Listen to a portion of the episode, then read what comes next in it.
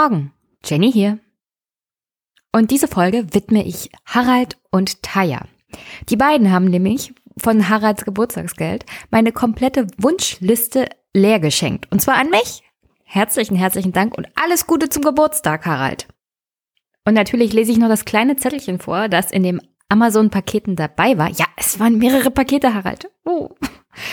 Hallo Jenny, wie angekündigt, Februar Geburtstagsmonat, Geschenk. Dankeschön for you, Happy Birthday for mich. Danke für deinen Podcast, aktuelle Wunschliste leer. Grüße, alles Gute, Harald. Und dann natürlich noch herzlichen Dank, Harald, für die Nervennahrung, die nicht auf meinem Wunschzettel war, aber über die ich mich trotzdem riesig freue, weil sie wirklich extra dazu kam. Also Harald und Taya, für euch beide diese Folge. Ich habe keine aktuellen Kommentare, also kann ich gleich weitergehen zu Sachen, die ich eigentlich besprechen wollte. Unter anderem die Gelbwesten in Frankreich, aber da Thilo und Stefan das nächste Woche in ihrem Podcast aufgreifen werden und wahrscheinlich auch intensiver, als ich das je könnte, werde ich das Thema einfach links liegen lassen und mal dann mir anhören, was Thilo und Stefan, besonders Stefan, auch zu den roten Schals zusammengesammelt hat. Weil was in Frankreich momentan abgeht, ist auch sehr interessant. Ist auch interessant, was Macron da mit seinem nationalen Dialog versucht. Aber ich warte mal, was Stefan da im Aufwachen-Podcast nächste Woche mitbringt. Dann gab es ja so eine Diskussion beim Thema Tempolimit.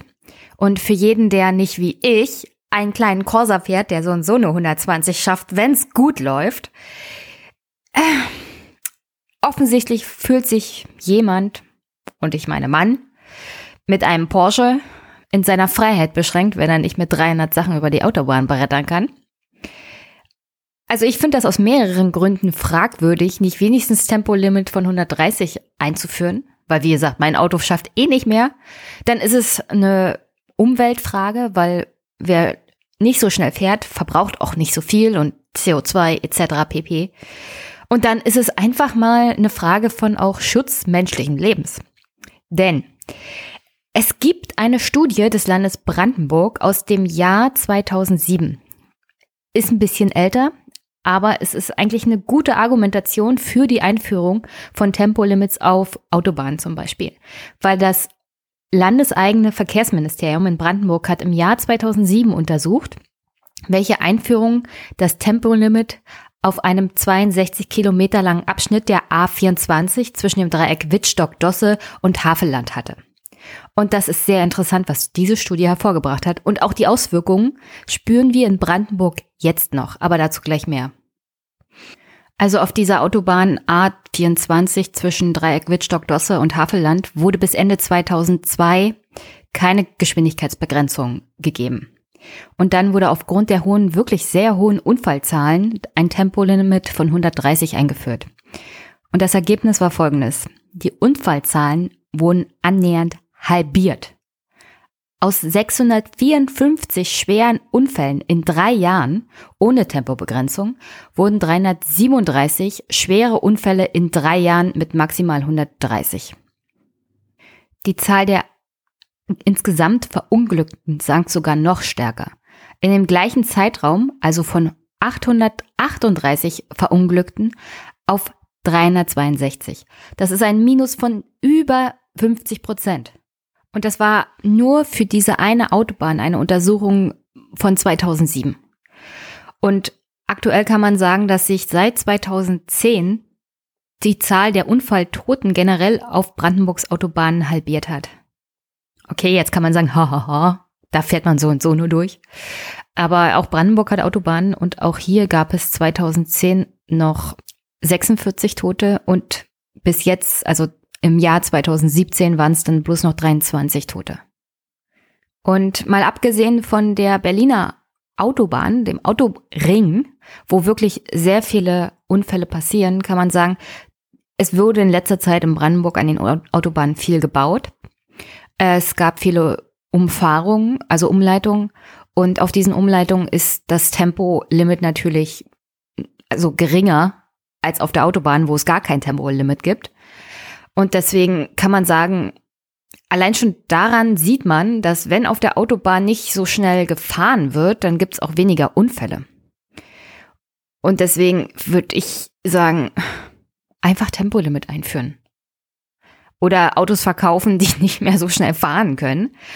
Ja, das tut mir ja leid für manche Männer, die unbedingt mit 130 plus über die Autobahn brettern wollen. Aber es ist einfach völlig sinnlos. Also man gefährdet nicht nur sein eigenes Leben, damit habe ich ja kein Problem, aber man gefährdet auch das Leben anderer Verkehrsteilnehmer. Und damit habe ich dann schon ein Problem, weil du trägst nicht nur Verantwortung für dich selber, wenn du in so einem Auto fährst, sondern du trägst auch Verantwortung für alle anderen Menschen um dich herum und sei also kein so egoistischer Idiot und bretter über die Autobahn und reiß andere Menschen noch ins Unglück. Deswegen, ja, Tempolimit einführen. Die Studien in Brandenburg sind alt, aber sie belegen eindeutig, schon das Einführen eines Tempolimits 130 führt innerhalb von drei Jahren zur Halbierung von Unfällen und Verkehrstoten und Verletzten. Deswegen, also, warum wir darüber überhaupt noch diskutieren, ist mir ein Rätsel. Die Studie und die aktuellen Zeitungsberichte zu den Verkehrstoten und Unfällen auf Brandenburgs Autobahn packe ich euch in die Shownotes. Und bevor ich mich hier und heute mit dem Paritätsgesetz in Brandenburg beschäftige, hatte ja Stefan Schulz beim Aufwachen-Podcast eine kleine Frage. Im Aufwachen-Podcast ist ja jetzt öfters mal was von Brandenburg zu hören, unter anderem RBB aktuell etc. Tilo hatte ja was mitgebracht und zwar folgendes. Eine Sache, die ich vorhin vergessen habe, als es um Thema Ost, äh, Wahlen im Osten ging, ich fand mal interessant, die Brandenburger Linken, die haben ja ihre Spitzenkandidatin verloren, weil sie einen Skandal mit Medikamenten an der Backe hatte. Und jetzt brauchen sie neue Spitzenkandidaten. Und ich fand es mal interessant. ich, ich weiß nicht. Auf jeden Fall haben die neue Spitzenkandidaten und die Frau äh, ist ganz interessant, was die früher war. Ja, Frau Dannenberg war mal die beste Lehrerin in Deutschland. Sie kommt aus dem Bildungsbereich, sie ist auch bildungspolitische Sprecherin der Linken und Bildungsexperte natürlich in der Landtagsfraktion für die Linken und viel wichtiger, jetzt die Spitzenkandidatin der Linken. Die Vorgängerin von Frau Dannenberg, also Diana Golze, war eigentlich nominell gesehen noch nicht die Spitzenkandidatin. Sie sollte es werden. Diana Golze war eine der Hoffnungsträgerinnen für die Linken im Osten, so generell. Aber Ihr ist ein kleiner Medikamentenskandal dazwischen gekommen und nein, sie hat sie nicht selber genommen, aber ganz auf Anfang. Diana Golze ist geborene Brandenburgerin. Sie wurde geboren in Frankfurt oder noch in der ehemaligen DDR. Sie ist deutsche Politikerin, wie gesagt, der Partei Die Linke. Und sie war von 2005 bis 2014 Mitglied des Deutschen Bundestages und war seit dem Amtsantritt des zweiten Kabinetts Reutke, also ab November 2014 bis zu ihrem Rücktritt, aber dazu kommen wir noch, im August 2018 Arbeits- und Sozialministerin in Brandenburg. Also sie wurde in den Bundestag gewählt 2013 und ist dann aber in das Kabinett von Voigtke gerufen worden als Ministerin und wahrscheinlich auch schon in der Hoffnung, irgendwann mal die Linke in Brandenburg anzuführen. Also sie wurde sozusagen darauf auch aufgebaut, beziehungsweise darauf hat sie auch hingearbeitet. Sie ist aber auch seit März 2018 die offizielle Vorsitzende des Landesverbands Die Linke. Also das ist sie zum Zeitpunkt jetzt auch noch, obwohl sie nicht Spitzenkandidatin für die Landtagswahl ist. Interessant zu wissen ist auch, dass Frau Golze Karriere gemacht hat, natürlich als Mitarbeiterin von anderen bekannten Landes- und Bundespolitikern der Linken. In diesem Fall für einen Herrn Christian Görke, der ist aktuell unser Landesfinanzminister im Kabinett von Voigtke, war bis März auch der Landesvorsitzende der Linken und für den hat sie, also wie gesagt, bis sie selber in den Bundestag gewählt wurde, bis 2005 als Mitarbeiterin ihre Tätigkeit ausgeübt. Und als Herr Christian Görke 2018 schon angekündigt hatte, dass er den Landesvorsitz der Linken nicht mehr anstrebt, wurde Frau Diana Golze dann auch sehr schnell die Spitzenkandidatin für das Amt der Landesvorsitzenden. Und das sollte eigentlich auch der Verweis darauf sein, dass sie demnächst auch offizielle Spitzenkandidatin für die Landtagswahl 2019 wird, also sozusagen das nächste Karrieresprungbrett. Aber warum wird Frau Golze nicht Spitzenkandidatin? Sie ist Landesvorsitzende. Es wäre der nächste logische Schritt gewesen. Herr Görke hat sie unter anderem mit aufgebaut. Sie war in der besten Position als Ministerin für Soziales. Ihr Hauptanliegen war ja eigentlich alles, was mit Thema Kinderarmut auch zu tun hat, in Brandenburg und in Deutschland so generell. Sie wird nicht mehr auch nur einen Fuß in der Landespolitik auf den Boden bekommen. Sie hat auch auf ihr Direktmandat verzichtet, wie es oft ist in der Karriere von Politikern, auch bei den Linken. Es kam eine Reportage dazwischen. Und zwar die vom 12. Juli 2018. Die Reportage ist vom Kontraste, das Magazin aus Berlin. Und ich spiele hier mal ein paar Sequenzen ein. Eine Krebsdiagnose ist für Patienten und ihre Angehörigen ein schwerer Schlag. Umso mehr hoffen Betroffene auf Therapien und Medikamente. Doch was, wenn sich herausstellt, dass es sich bei den Medikamenten um Diebesgut handelt oder sie vielleicht gar nicht mehr wirksam sind? Meine Kollegen Kavi Koroschi und Caroline Walter zeigen in einer exklusiven Recherche, wie Kriminelle gestohlene Krebsmedikamente quer durch Europa schmuggeln und damit die Gesundheit von Patienten aufs Spiel setzen. Wir sind in Athen. Es ist der Ausgangspunkt eines unglaublichen Pharmaskandals von dem auch deutsche Patienten betroffen sind. Ohne es zu wissen, bis heute. In Griechenland gab es zahlreiche Verhaftungen von Mitgliedern einer kriminellen Bande, die Krebsmedikamente nach Deutschland schmuggelte. An dieser Stelle wäre auch interessant, welche Rolle spielt denn eigentlich Deutschland selber in dem, was jetzt berichtet wird? Denn Griechenland, der griechischen Bevölkerung, auch Mitarbeitern eines Krankenhauses, ging es finanziell in den letzten Jahren nicht so gut. Denn erinnern wir uns, es wurde darüber berichtet, dass griechische Familien ihre Kinder in SOS-Kinderdörfer gebracht haben, weil sie ihre Kinder nicht mehr ernähren konnten.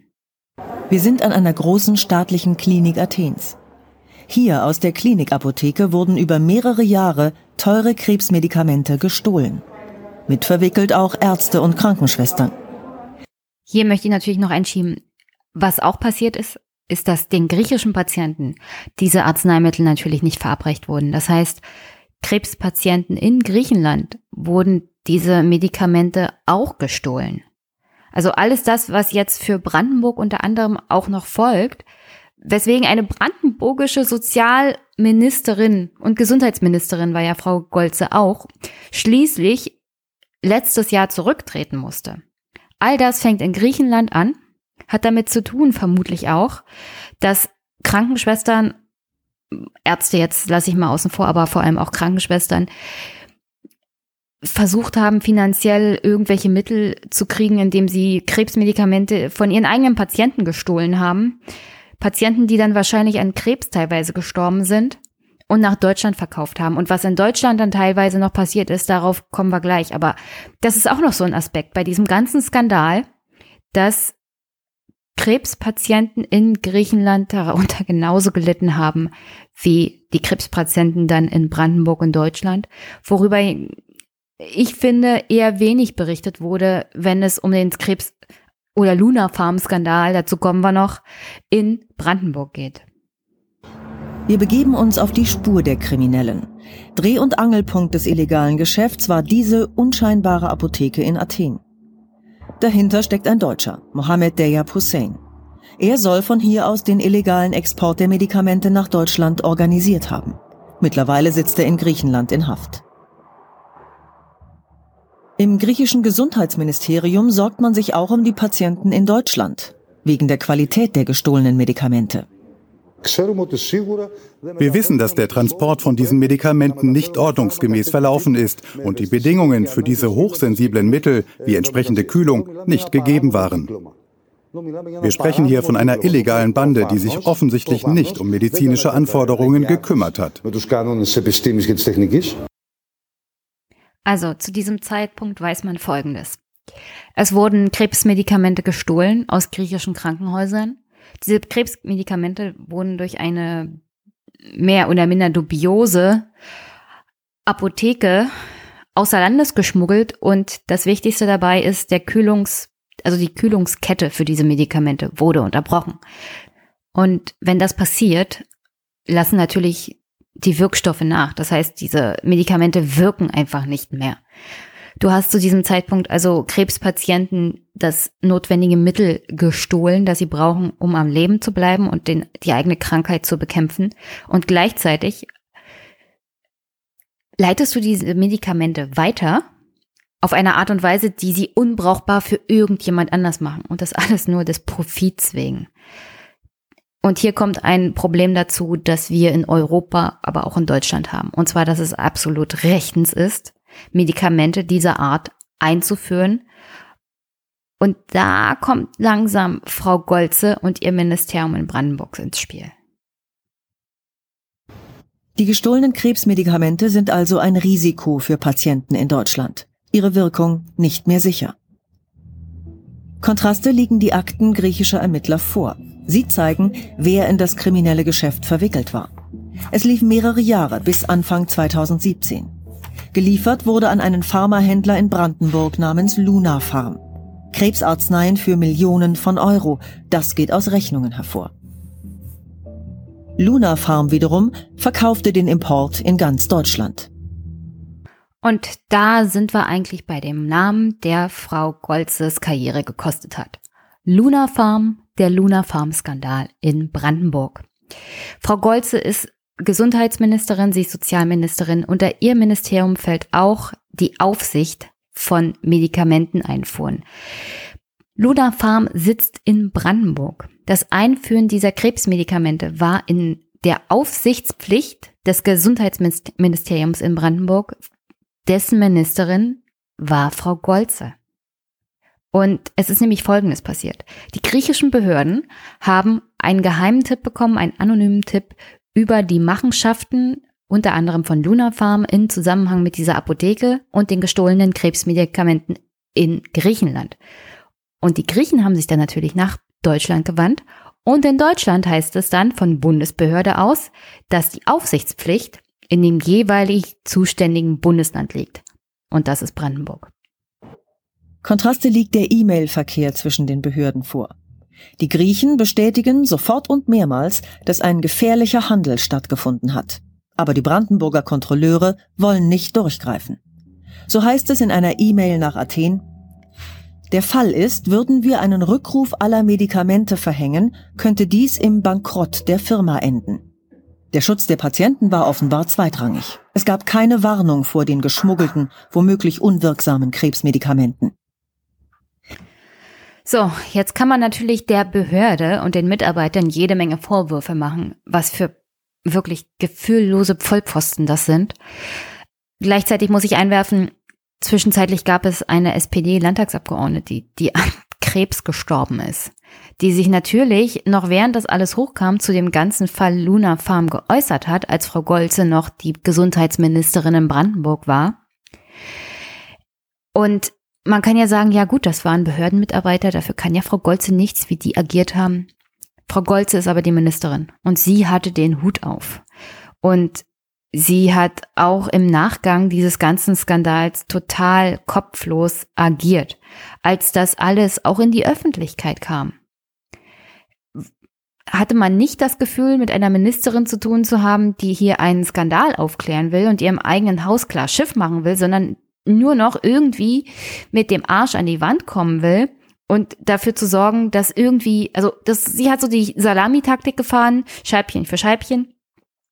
Und das wirkte nachher alles so katastrophal, dass es wirklich zur Diskussion stand, dass Herr Woidke als Ministerpräsident die Ministerin entlässt, was zu einem Koalitionsbruch geführt hätte. Aber hören wir nochmal in den Bericht von Kontraste rein. Doch die Behörde in Brandenburg wirkte völlig überfordert mit diesem Fall. So schrieb sie an die griechischen Kollegen, Luna Farm bereitet im Moment großen Ärger. Ich hatte gerade Kontakt zum LKA. Die überlegen, Interpol einzuschalten. Vielleicht bringt das Licht ins Dunkel. Dabei war der Kopf des Netzwerkes hier bereits aktenkundig. Es ist der Deutsche, der die griechische Apotheke managte.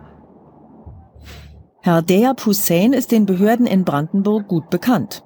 Vor sieben Jahren haben wir seiner Firma Rheingold Pharma Medical die Lizenz als Pharmahändler entzogen, wegen schwerer Verstöße gegen deutsche Gesetze.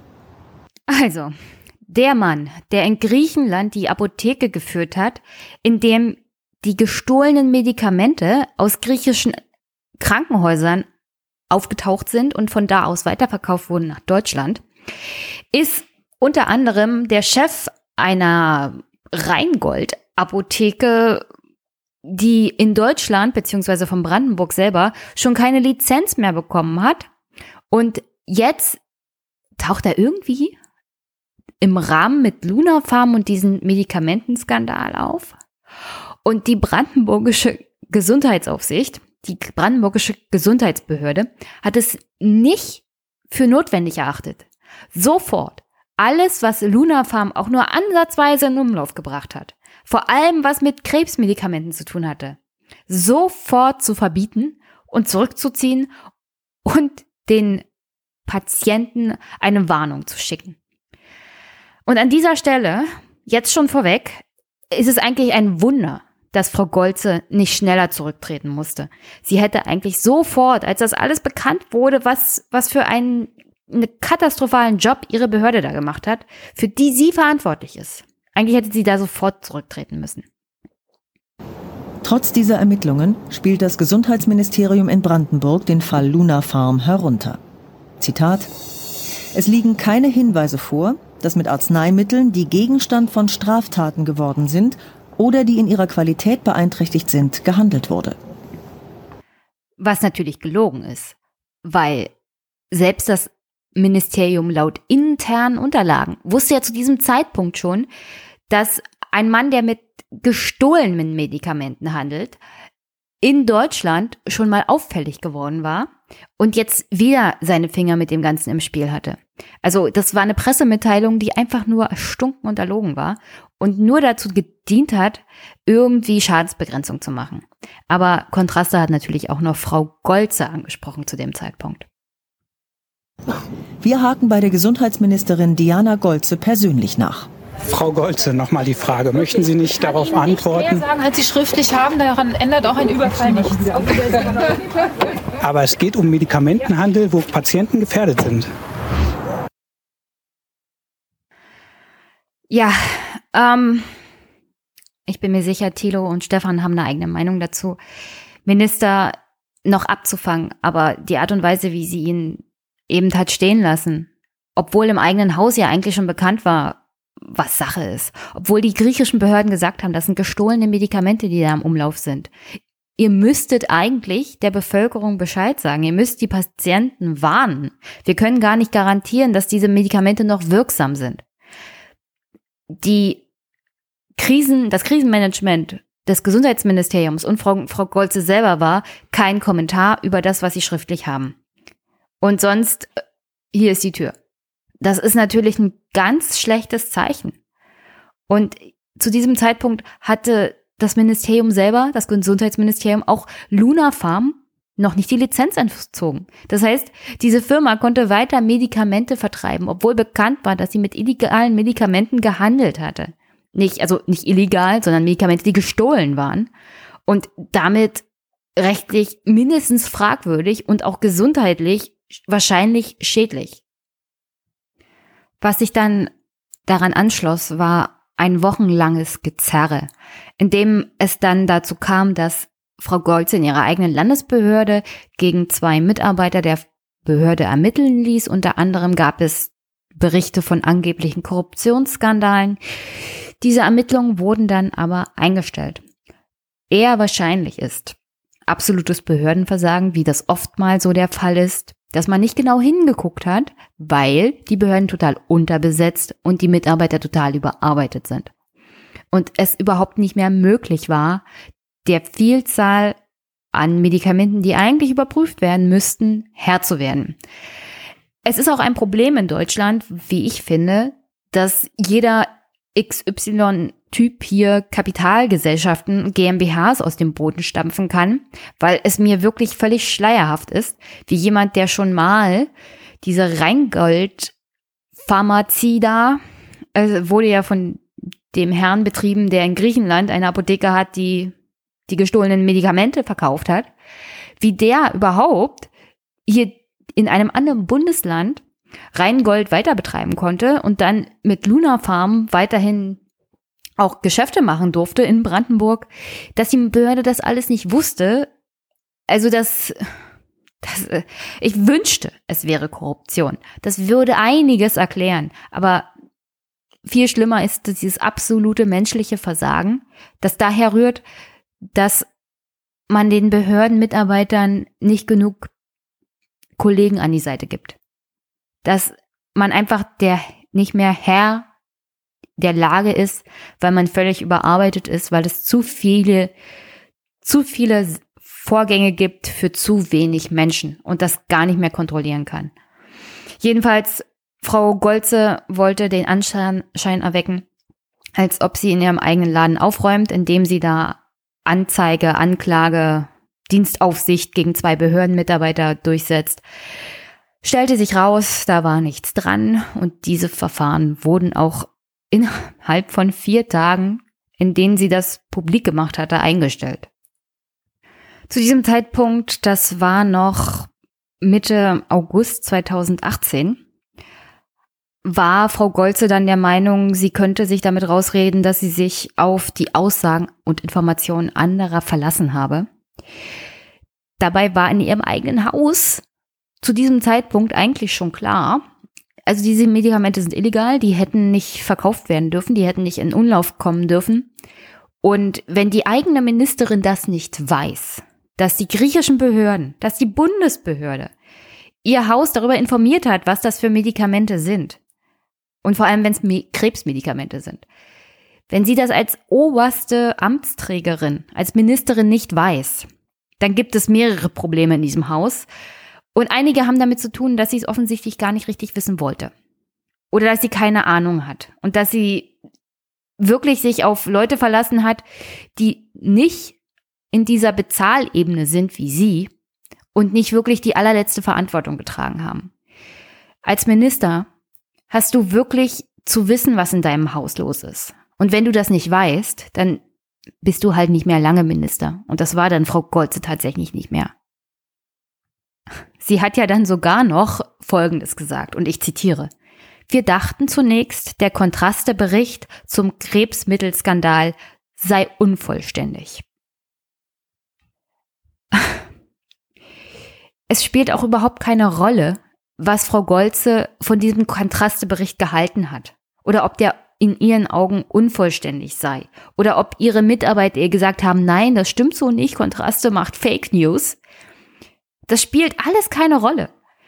Wenn sie sich hingesetzt hätte und wenn sie mal richtig auf den Tisch gehauen hätte und mal nachgefragt hätte, was haben denn die griechischen Behörden gesagt? Oder wenn sie selber mal zum Telefonhörer gegriffen hätte und bei den griechischen Behörden nachgefragt hätte, hätte sie wissen können, dass alles, was Kontraste berichtet hatte, wahr war.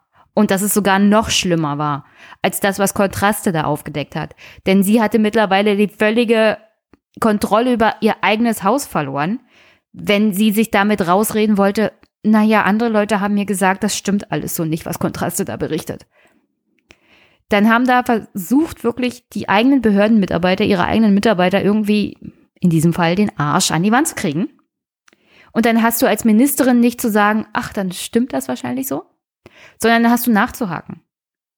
Aber sie war auch nur noch im Panik-Krisen-Bewältigungsmodus um ihre eigene Karriere zu retten. Und das war in dieser Situation natürlich total fatal. Dann gab es natürlich noch einiges hin und her. Soweit, bis dann nach der Sommerpause schon ziemlich deutlich wurde, dass der Ministerpräsident Wojtke auf keinen Fall an dieser Gesundheitsministerin Diana Golze festhalten wird und dass er sie entlassen wird. Bei der nächstbesten Möglichkeit sollte sie nicht selber zurücktreten, was wie ich früher schon erwähnt habe, definitiv zu einer Regierungskrise geführt hätte, weil wenn der SPD-Ministerpräsident eine Ministerin der Linken entlässt, ist das nicht so gut für die Koalition. Also werden unter anderem auch die Linken Frau Golze während der Sommerpause entsprechend ins Gewissen geredet haben. Und am 28. August 2018 ist dann Folgendes passiert. Es gab nämlich ein RBB Special. Das haben wir auch nicht so oft.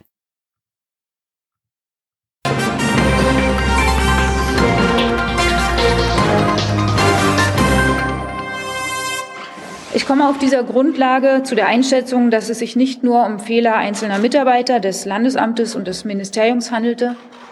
Es gab darüber hinaus auch strukturelle und organisatorische Mängel, für die letzten Endes die Ministerin die politische Verantwortung zu tragen hat. Ich habe daher heute Morgen gegenüber dem Ministerpräsidenten meinen sofortigen Rücktritt vom Amt der Ministerin erklärt.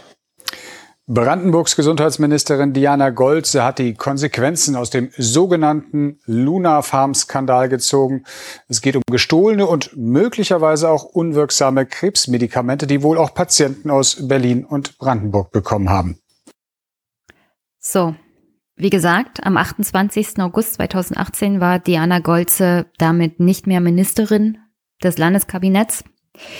Sie hat zwischenzeitlich auch ihr nicht mehr Kandidatur für die Landtagswahlen 2019 erklärt. Es ist auch davon auszugehen, dass in absehbarer Zeit sie nicht mehr Landesvorsitzende sein wird. Ich nehme ganz stark an, um nicht noch mehr Trubel in den Landesverband zu kriegen, wird sie jetzt noch die Landesvorsitzende bleiben, aber sie hält sich wirklich absolut im Hintergrund, weil, wie gesagt, so ein Skandal mit Krebsmedikamenten und auch unter anderem, wie sie diese ganze Krisenmanagement gehandhabt hat, das hat einfach Schaden hinterlassen.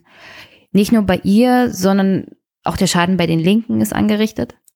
Und die SPD hat bei dem Ganzen auch nicht gut dargestanden. Also Ministerpräsident Voigtke ist, es gibt Stimmen in der Bevölkerung und ich glaube auch nachvollziehbar, die gesagt haben, warum hat er sie denn nicht gleich entlassen? Und ich glaube, dem lieben Koalitionsfrieden willen und auch wie Politik funktioniert, kann das jeder nachvollziehen. Auf der anderen Seite, wenn man jemanden hat in der Familie, im Freundeskreis, im Bekanntenkreis, der an Krebs gestorben ist, dann kann man das nicht mehr nachvollziehen. Dass die Ministerin einfach so konsequent gesagt hat, nein, bei mir, ich weiß von gar nichts. Oder ich sehe da keine Verantwortung. Sie hat wirklich wochenlang das hinausgezögert. Und der Ministerpräsident hat da gestanden und hat zugeguckt.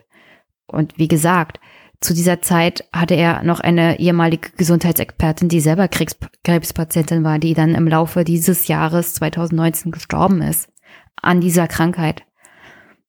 Und auch die SPD hat da, wie gesagt, nicht gut dargestanden. Und um den Kreis zu schließen, das ist der Grund, warum die große Hoffnungsträgerin der Linken in Brandenburg, Diana Golze, nicht Spitzenkandidatin ist, sondern warum es Frau Dannenberg ist. Und ich denke mal, mit ihr haben sie eine gute Kandidatin und eine gute Chance, auch bei der Landtagswahl 2019 entsprechend guten Schnitt zu machen. Aber ja, das war der Luna Farm Skandal und das politische Aus für Diana Golze.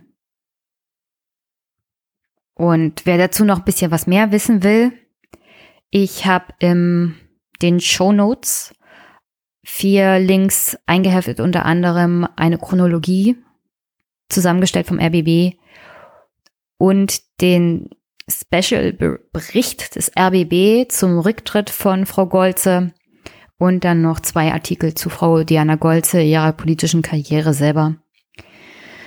Ja, lest mal rein, guckt mal rein oder schaut mal rein. Kommen wir zu Brandenburg. Ich glaube, nächste Woche mache ich mal so allgemein was zum Thema Wahlen in Ostdeutschland, Kommunalwahlen vor allem und unser Wahlrecht hier. Aber viel interessanter, wir haben auch Landtagswahlen am 1. September und natürlich sind vor allem die Regierungsparteien wirklich am Suchen, mit welchen Themen können sie denn jetzt punkten. Weil vor allem für die SPD ist der Bundestrend jetzt gerade nicht so toll. Tatsächlich ist der Trend in Brandenburg für die SPD generell schlecht, weil sie wirklich jede Menge Mist gebaut hat in den letzten fünf Jahren, beziehungsweise nicht wirklich was hinbekommen hat, eher so eine mittelmäßige Regierung auf den Tisch gelegt hat. Und dann fällt es besonders auf, wenn du wirklich Scheiße am Fuß hast. Und die SPD hat in Brandenburg echt Scheiße am Fuß. Aber anstatt sich damit zu beschäftigen, machen wir mal ein Paritätsgesetz. Das als großer Wurf im 100. Jahr des Frauenwahlrechts offenbar von der SPD auf Landesebene gesehen wird und natürlich in ganz Deutschland hochgejubelt wird, ohne sich mal mit der Realität vor Ort tatsächlich zu beschäftigen. Weil für die wenigsten Frauen, die in Brandenburg berufstätig sind, alleinerziehend oder wenig Geld verdienen, wird dieses Paritätsgesetz wirklich was bringen.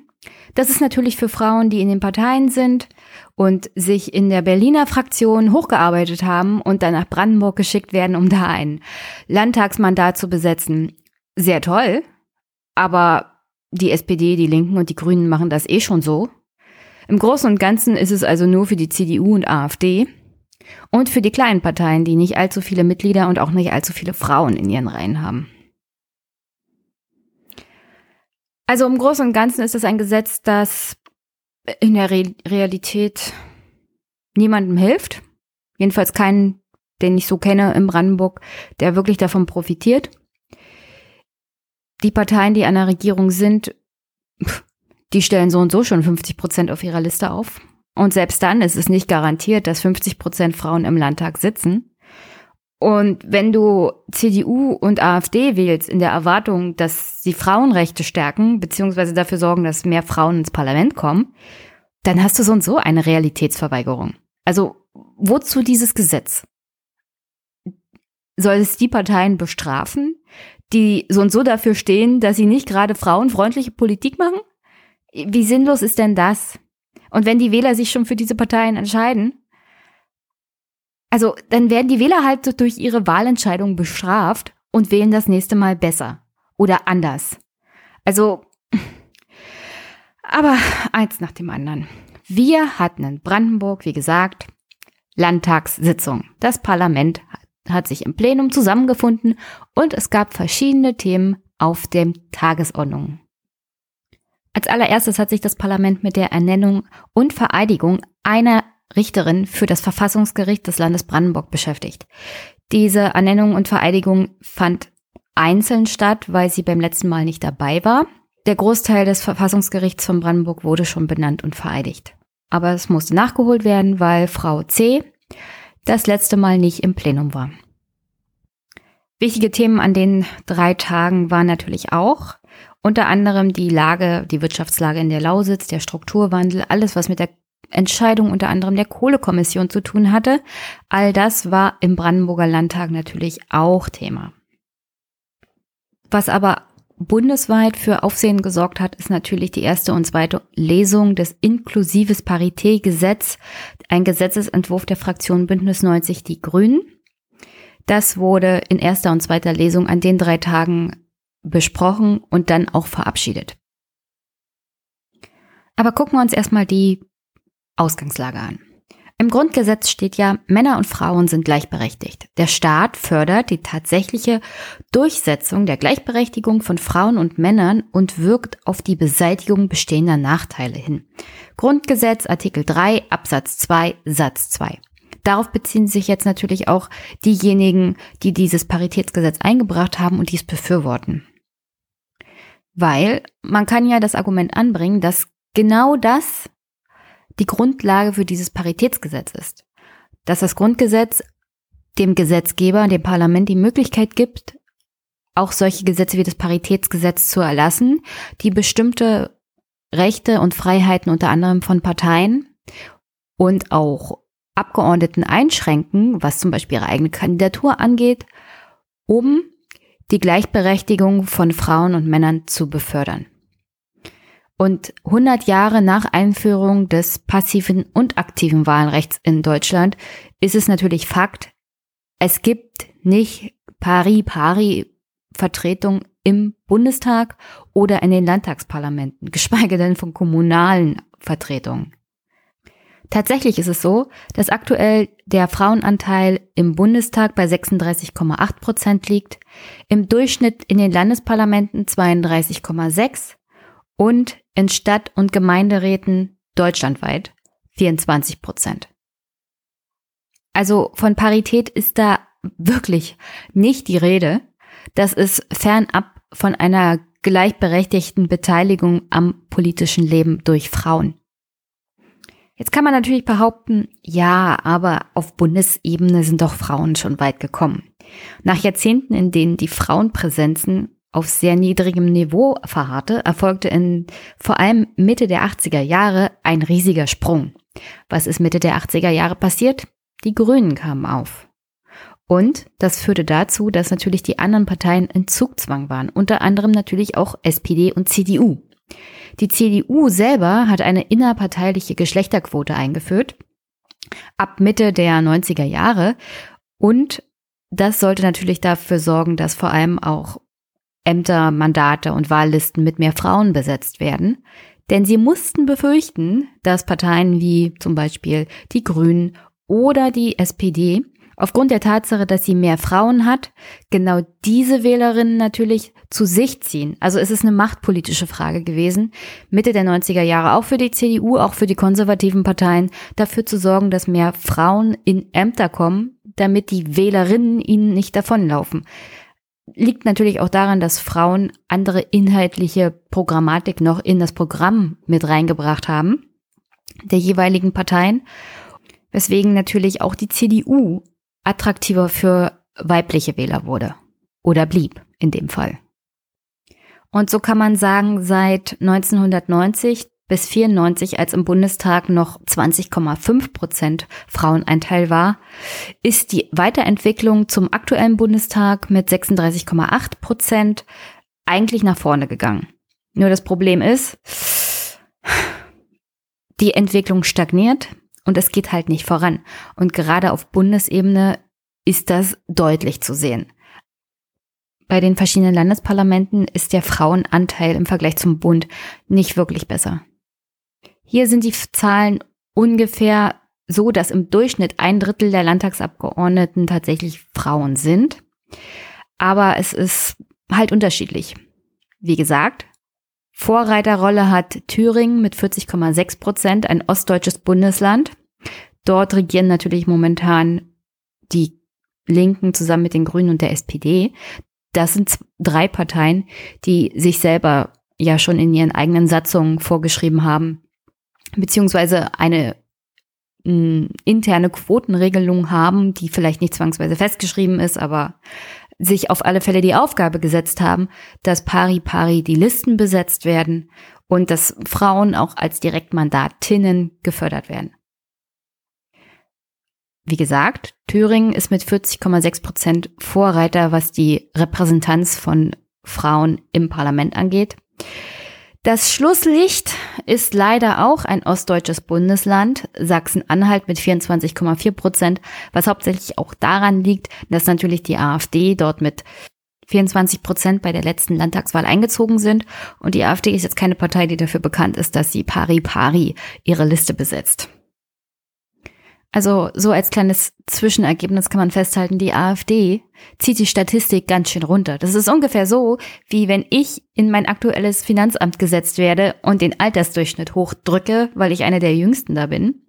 Die AfD, weil sie keine Frauen auf ihre Listen stellt, zieht dieses ganze System und die Fortentwicklung, was den Frauenanteil in den Parlamenten angeht, ziemlich weit nach unten. Aber aufgrund natürlich auch der Gerechtigkeit muss man da die FDP nennen. Deren Frauenanteil ist auch nicht sonderlich hoch. Aber kommen wir mal zu dem Part, der zum Beispiel von dem Paritätsgesetz in Brandenburg überhaupt nicht abgedeckt wird und wo es am schlimmsten überhaupt aussieht, was den Frauenanteil angeht. Die kommunale Ebene. Die Kommunalpolitik gilt ja als Fundament der Demokratie. Im Hinblick auf die gleichberechtigte politische Partizipation der Geschlechter ist sie aber das absolute Sorgenkind. Für Städte und Gemeinden über 10.000 Einwohner weist der Deutsche Städtetag einen durchschnittlichen parlamentarischen Frauenanteil von 24 Prozent aus. Vor allem in kleinen ländlich geprägten Gemeinden gibt es allerdings immer noch Räte, in denen keine einzige Frau vertreten ist. Noch schlechter schneiden die Kommunen im Hinblick auf Führungspositionen ab.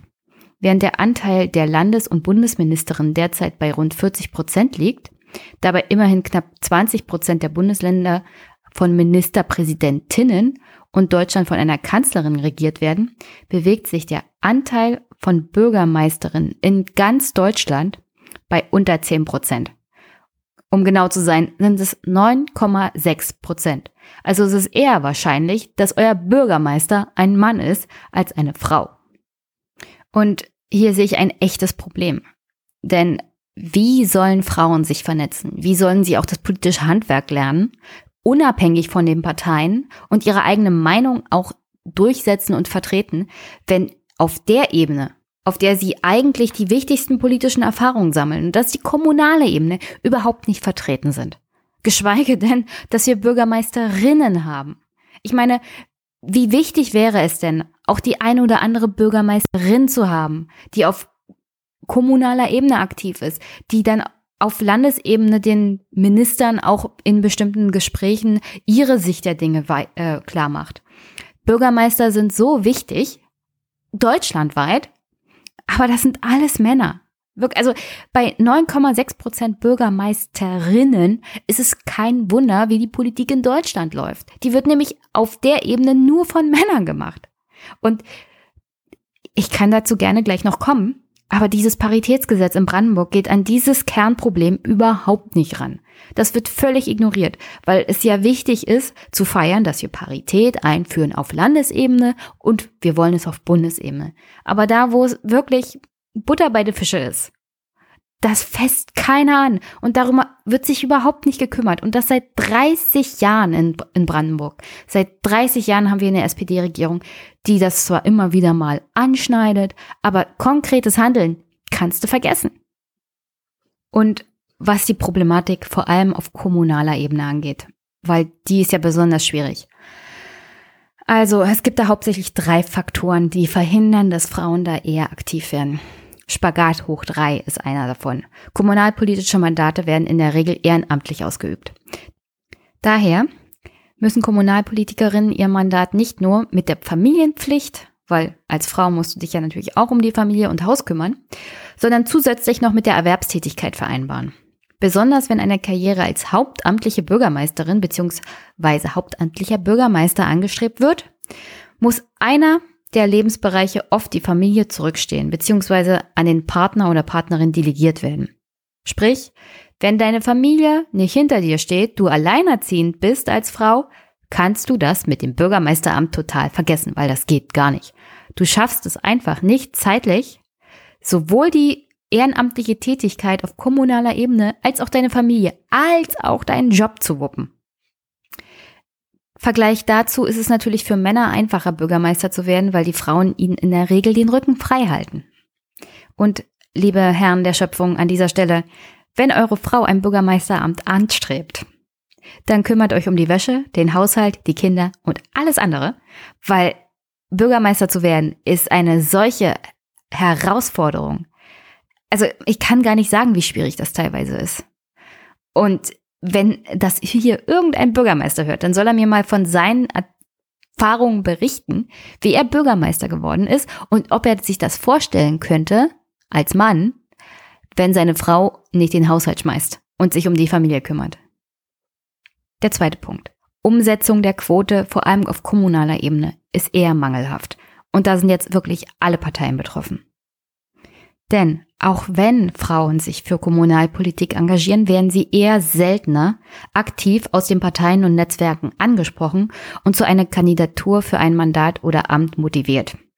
Da kommunalpolitische Mandate aufgrund der Ehrenamtlichkeit oft weniger attraktiv sind, werden parteiinterne Quotenvorgaben auf kommunaler Ebene meist nicht erreicht. Aus Mangel an Kandidatinnen heißt es dann oft.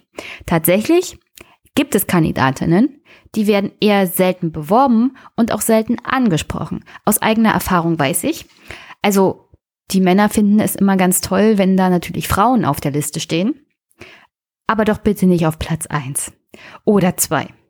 Am besten irgendwo unter den Top Ten, damit man sagen kann, hier, wir haben ja Frauen und die sind jung und die wollen was werden. Aber wenn es darum geht, solche Plätze zu besetzen, die tatsächlich was bedeuten, und das ist eher so der Kommunalparlamente, also die Kreistagsparlamente, dann wollen doch die Männer doch lieber selber sitzen. Vor allem, wenn sie selber Landtagsabgeordnete sind. Weil so sichern sie ihre eigene parteiinterne Macht auf kommunaler Ebene Und sie können gleichzeitig für sich Punkte sammeln, indem sie sagen, also hier haben wir zwar eine Frau, aber die ist nichts geworden, weil ist halt so. Listenplatz weit hinten. Mehr ist halt nicht drin für die junge Frau. Erstaunlich ist dann aber, und das habe ich selber erlebt, wenn ein Landtagsabgeordneter aus einem anderen Wahlkreis dann umzieht, aber natürlich Landtagsabgeordneter bleibt, landet der schnell und sehr erstaunlich weit oben, bei Kommunalwahlen weit vorne. Also selbst wenn er nominiert wird, er ist ja Landtagsabgeordneter, deswegen kommt er weit oben auf die Liste und hat schon einen Namen und wird natürlich von der Partei beworben und gefördert. Das ist für eine unbekannte Frau wesentlich schwieriger und fast gar nicht zu machen. Und die Partei macht natürlich selber nichts dafür. Und ja, kann man sagen, deine Erfahrung mit der CDU, da hast du halt negative Erfahrungen gemacht. Aber das geht bei allen politischen Parteien so. Also da ist es selbst bei der SPD und Linken nicht viel besser, weil Kommunalpolitik natürlich auch teuer ist. Und da müssten die Parteien natürlich ganz anders rangehen und ganz anders fördern. Aber keiner will das so richtig angehen. Und da ist im Osten noch dieser andere Aspekt. Und zwar so diese generelle Ablehnung von Parteien. Und das ist ein wirklich großes Problem. Nicht nur bei Frauen, sondern auch bei Männern. Also so generell. Und vor allem auch in der jüngeren Generation. Es gibt absolut keinen Bock mehr, sich einer Partei anzuschließen. Und früher oder später wird das Auswirkungen haben. Die Parteien haben jetzt schon arge Probleme, für bestimmte Posten auf kommunaler Ebene Leute zu finden. Da gucken sie schon außerhalb der eigenen Reihen und versuchen irgendjemanden zu überreden, doch bitte Ortsbürgermeister zu werden, weil keiner mehr dafür antreten will. Entweder sind die Leute zu alt oder es ist ihnen zu viel Arbeit. Aber die Parteimitglieder selber wollen natürlich alle nur für die Stadtverordnetenversammlung, Gemeindevertretung oder den Kreistag kandidieren die Arbeit dann wirklich in der ganz kleinen Ebene, da finden die Parteien selber überhaupt keine Kandidaten mehr in den eigenen Reihen. Und das ist vor allem in Brandenburg jetzt Richtung Kommunalwahl sehr deutlich. Kommen wir zu dem Paritätsgesetz in Brandenburg. Schritt für Schritt. Wie ihr jetzt schon raushört, also ich bin ein bisschen innerlich zerrissen, was das Ganze angeht. Weil auf der einen Seite wünsche ich mir natürlich mehr Frauen im Parlament. Nicht, weil es halt Frauen sind, und nicht, weil sie die Diskussionen dann irgendwie anders sind, sondern so generell, auch aus Gerechtigkeitsgründen. Und weil ich glaube, dass es viele Frauen gibt, die es verdient haben, im Parlament zu sitzen. Auf der anderen Seite ist es dieses Gesetz, das wirklich schlecht gemacht ist. Und die ganze Herangehensweise von denjenigen, die es befürworten, so nach dem Motto, naja, wir gucken mal, was das Landesverfassungsgericht sagt, wird schon irgendwas stimmen daran. Und also ich finde es von vorne bis hinten schlecht gemacht, schlecht kommuniziert und dem Kern des Problems auch nicht angemessen. Weil ich habe es ja angebracht. Auf kommunaler Ebene ist das Problem. Auf kommunaler Ebene muss was getan werden. Und das muss schon seit 20 Jahren getan werden, seit 30 Jahren getan werden. Und es passiert halt nichts. Und die Frage ist, warum schafft es die Landesregierung, die hier seit 30 Jahren wirklich von der SPD gestellt wird. Denn nicht das an, aufzugreifen, weil dieses Paritätsgesetz geht an dieses Problem überhaupt nicht ran. Auf, also auf kommunaler Ebene, auf dieser wirklich problematischen Ebene, wo Frauen praktisch kaum vertreten sind. Dieses, dieses ganze Themenfeld ignoriert dieses Gesetz komplett. Die Chronik dieses Gesetzes. Also, die Grünen haben den Gesetzesentwurf am 8. März 2018, also vor circa einem Jahr, in den Brandenburger Landtag eingebracht und der hat es dann überwiesen an den entsprechenden Ausschuss für Inneres und Kommunales und zur Mitarbeit an den Ausschuss für Arbeit, Soziales, Gesundheit, Frauen und Familie. Die sollten dann natürlich zur Stellung nehmen, die entsprechenden verantwortlichen Ministerien auch und entscheiden, was kann man von diesem Gesetz gebrauchen, beziehungsweise ist das denn überhaupt rechtens, was hier drin steht? Und was für einen Gesetzesentwurf haben uns die Grünen hier eigentlich vorgelegt? Und in der ursprünglichen Form wurde durch den Gesetzesentwurf ein paritätisches Wahlvorschlagsverfahren im Vorfeld der Landtagswahlen für alle Parteien, politischen Vereinigungen und Listenvereinigungen verbindlich vorgegeben. Der Gesetzesentwurf bezieht sich in seiner unveränderten Fassung sowohl auf die Landeslisten als auch auf die Kreiswahlvorschläge, also die Direktkandidaten. Die Grünen hatten in ihrem ursprünglichen Vorschlag also die Vorgabe gegeben, dass nicht nur die Listen der jeweiligen Parteien paritätisch besetzt werden sollten, sondern dass auch die Direktmandate paritätisch besetzt werden. Und hier ist ein Knackpunkt. Nicht pari pari 22 Direktkandidaten Männer und 22 Direktkandidaten Frauen, weil wir 44 Wahlkreise in Brandenburg haben, sondern aus den 44 Wahlkreisen sollten 22 werden mit neuem Zuschnitt und in den Wahlkreisen sollte jeweils ein männlicher Direktkandidat antreten und eine weibliche direkte Kandidatin. Vorweg kann ich sagen, dass diese Idee von den Grünen gleich mal hinten runtergefallen ist. Also davon waren nicht mal die SPD und die Linken begeistert. Einfach mal die Wahlkreise hier neu zuzuschneiden und dann zwei Direktkandidaten sozusagen vorzuschreiben. Das war den Parteien dann doch ein bisschen viel und um ehrlich zu sein, da wäre ich auch völlig durchgedreht. Also, das geht überhaupt nicht, liebe Grüne. Einfach mal die Wahlkreise zu halbieren und zu sagen, so, jetzt treten hier Mann und Frau an. Und das müssen die Wähler und Wählerinnen dann so hinnehmen. Wobei nicht nachvollziehbar war, in welcher Art und Weise die Wahlkreise einfach so neu zugeschnitten werden. Es war halt ein bisschen. Also in dem Gesetzesentwurf, dem originären, gab es das halt als Anhang hinten dran es war nicht sehr transparent nachvollziehbar bei diesem Gesetzesentwurf. Und ich finde das auch ein bisschen, also eine Schweinerei, einfach so ein Gesetz dann einzubringen. Vielleicht in der Erwartung, dass daraus eh nichts wird. Da kann man gleich mal das Maximum fordern und einfach mal die Wahlkreise kreuz und quer neu zuschneiden. Also, das, das hat mich ja gleich als allererstes aufgeregt, als ich diesen Gesetzesentwurf gelesen hatte weil da zu dem Zeitpunkt war noch nicht klar, ob die SPD einen anderen Entwurf oder eine Änderung noch einbringt oder nicht. Und deswegen, also mich hat das ein bisschen wütend gemacht, weil es ist wirklich ein extremer Eingriff in die Wahlfreiheit des jeweiligen Bürgers und der jeweiligen Bürgerin ist, weil man praktisch vorschreibt, dass es nur diese zwei Kandidaten gibt und es muss ein Mann und es muss eine Frau sein. Die entsprechenden Ministerien haben auch Bericht erstattet. Und ich hänge mal zum Beispiel die, den Bericht an die Landesregierung geschlechterparitätische Regelung im Landtags- und Kommunalwahlgesetz ein Problemaufriss mit Vorschlägen und Empfehlungen an. Ich würde nicht jetzt an dieser Stelle nicht allzu sehr auf die entsprechenden Untersuchungen eingehen, die sich mit dem mit der Landesverfassung von Brandenburg auseinandersetzen, weil im Großen und Ganzen ist es das auch nachher, wo ich drauf eingehe, was zum Beispiel ein Bericht auch des wissenschaftlichen Dienstes des Bundestages mal festgehalten hat zu dem ganzen Thema Parität, auch im Bundestag und im Parlamenten so allgemein. Aber da dieses Paritätsgesetz ja nicht aus Jux und Dollerei Paritätsgesetz heißt, sondern sich an dem französischen Modell orientieren soll, will ich mal vorlesen, was dieser Bericht auf Landesebene des Landes Brandenburg dazu festgehalten hat.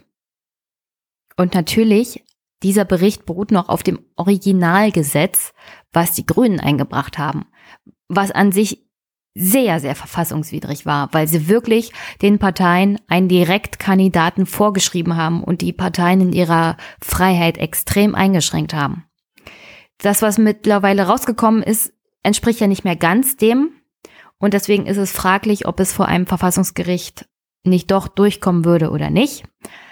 Aber das originäre Gesetz hat sich also in diesem Bericht niedergeschlagen.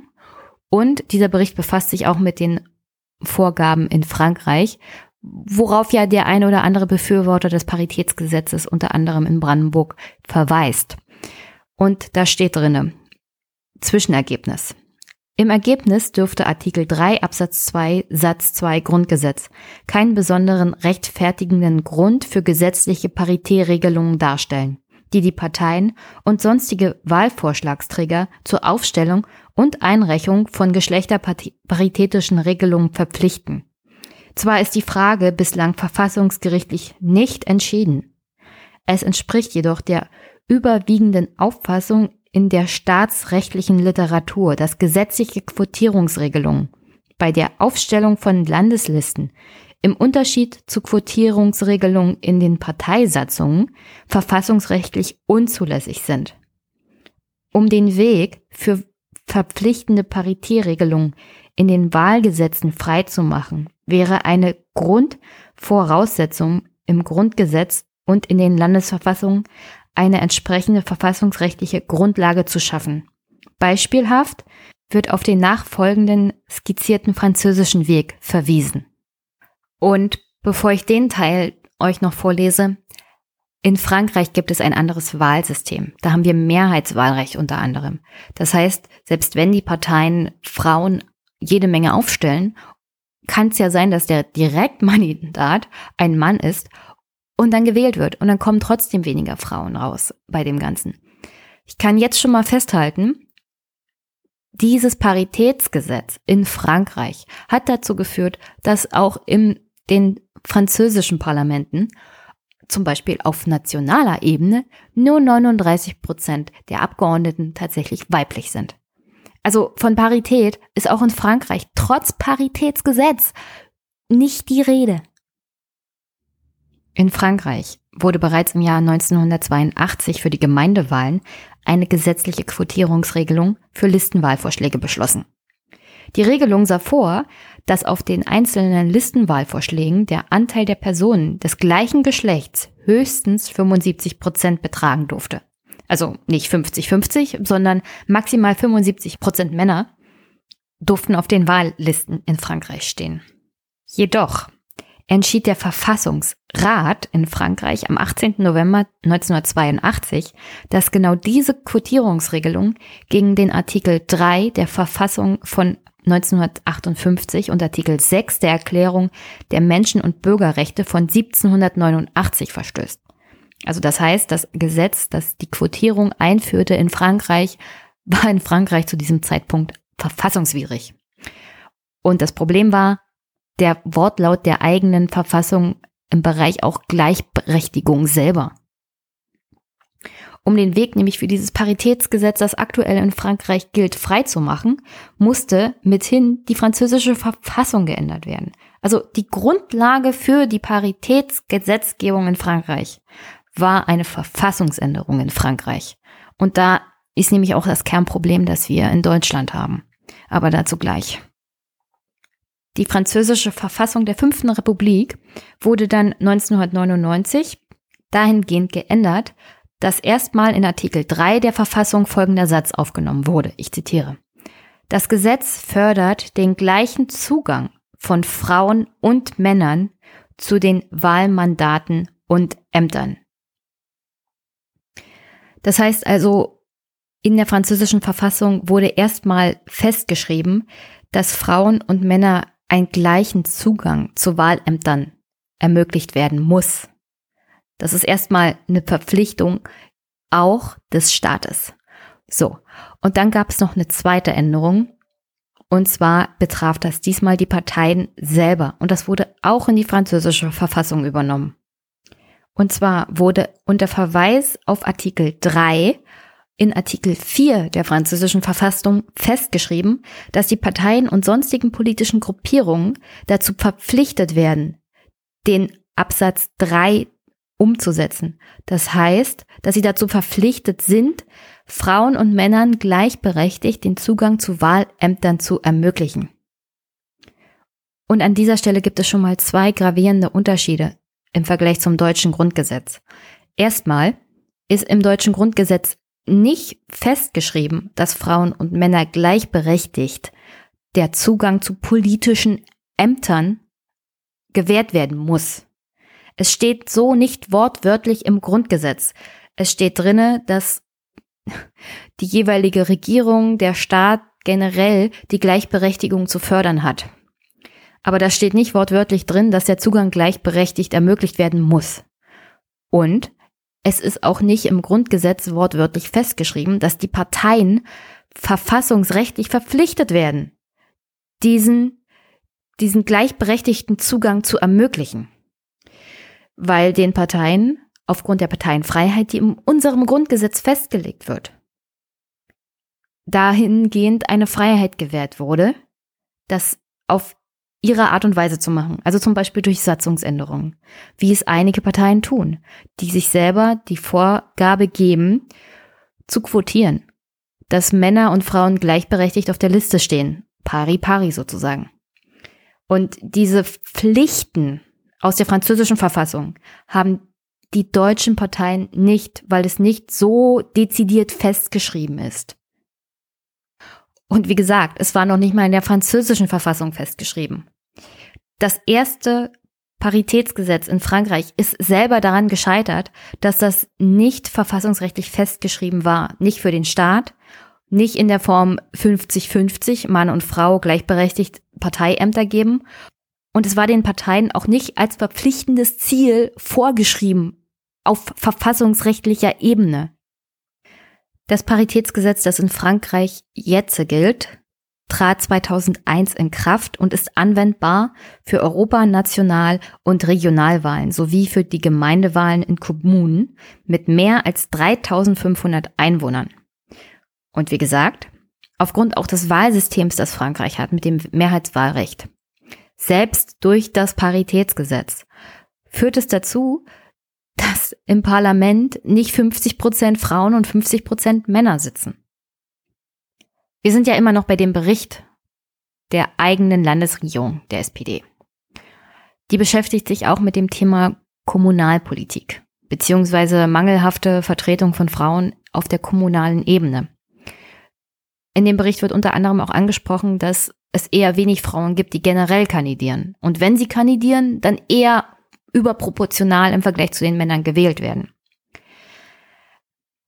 Das ist nur so eine Feststellung, nicht irgendwie soll das negativ oder positiv sein. Das ist halt nur eine Feststellung. Also wenn Frauen antreten, dann werden sie eher gewählt. Was der Bericht aber auch festhält, ist, dass Kommunalpolitik generell attraktiver gemacht werden muss für Frauen und für weibliche Kandidatinnen. Und da gibt es einige Vorschläge, die man tatsächlich umsetzen könnte, was jetzt in dem Gesetzesentwurf nicht so großartig Niederschlag gefunden hat. Aber ich lese es mal vor, weil ich diese Vorschläge gut finde. Und das sind Sachen, die tatsächlich dazu führen könnten, dass mehr Frauen kandidieren bzw. sich die Zeit dafür nehmen. Denn es wird ihnen der Rücken freigehalten, um sich tatsächlich kommunalpolitisch einzubringen.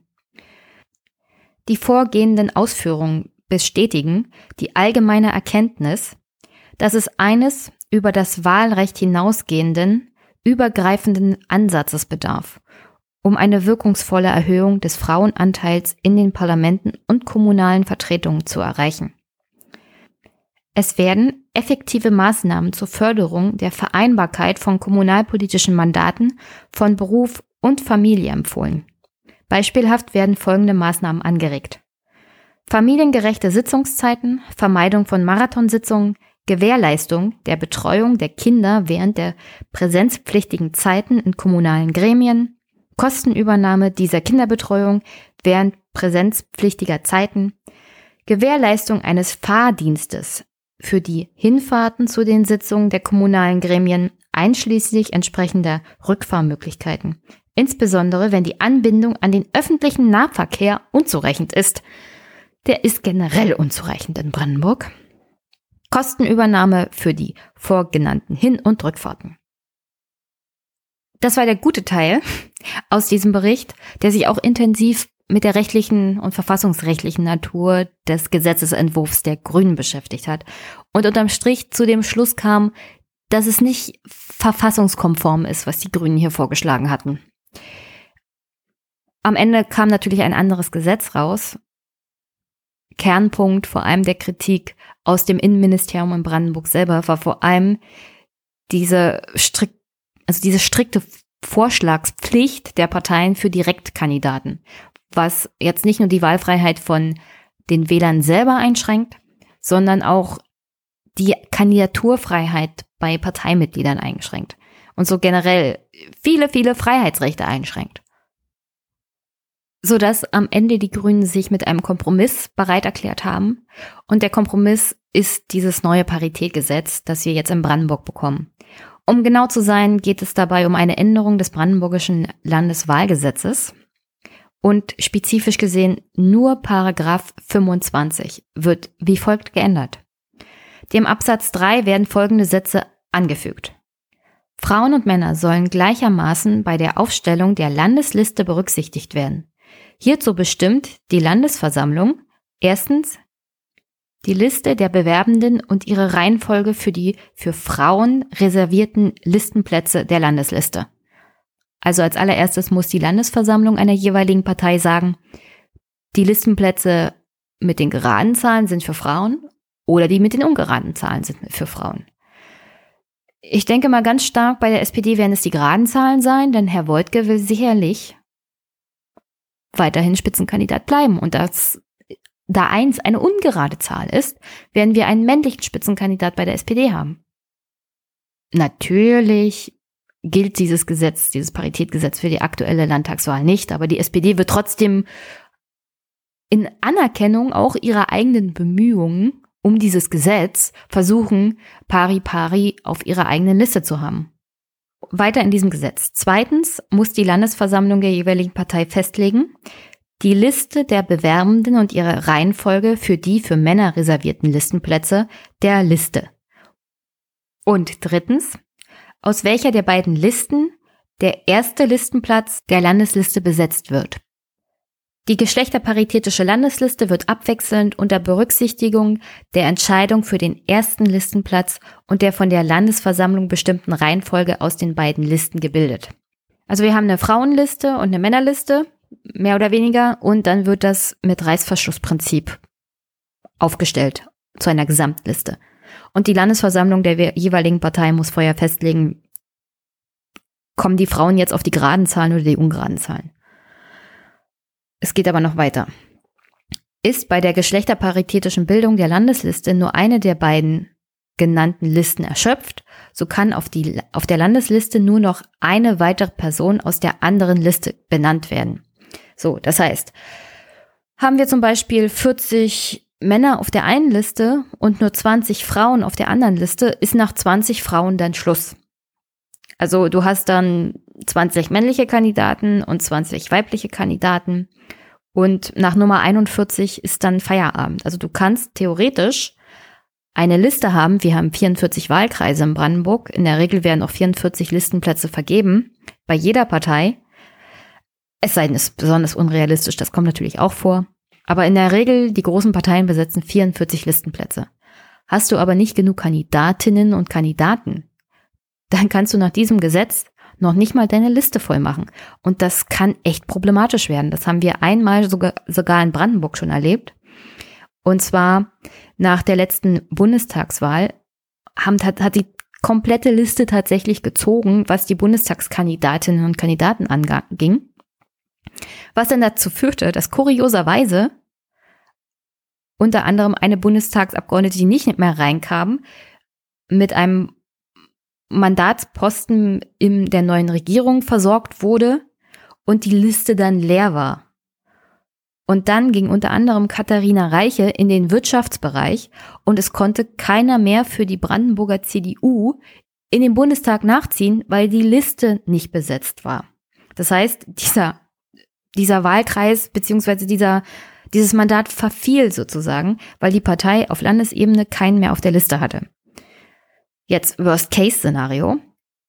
Also wenn du nicht genug Leute auf deiner Liste hast und es fallen andere Mandatsträger weg, wegen, kann ja alles passieren, Tod oder sie haben einen anderen Beruf gefunden oder was auch immer, dann ist dieser Posten im Parlament unbesetzt, obwohl die Wähler sich für diese Partei entschieden haben. Weil du hast ja dann nicht direkt Wahlmandate, du hast ein Listenwahlmandat. Und die Parteien müssten eigentlich durch die Liste nachziehen.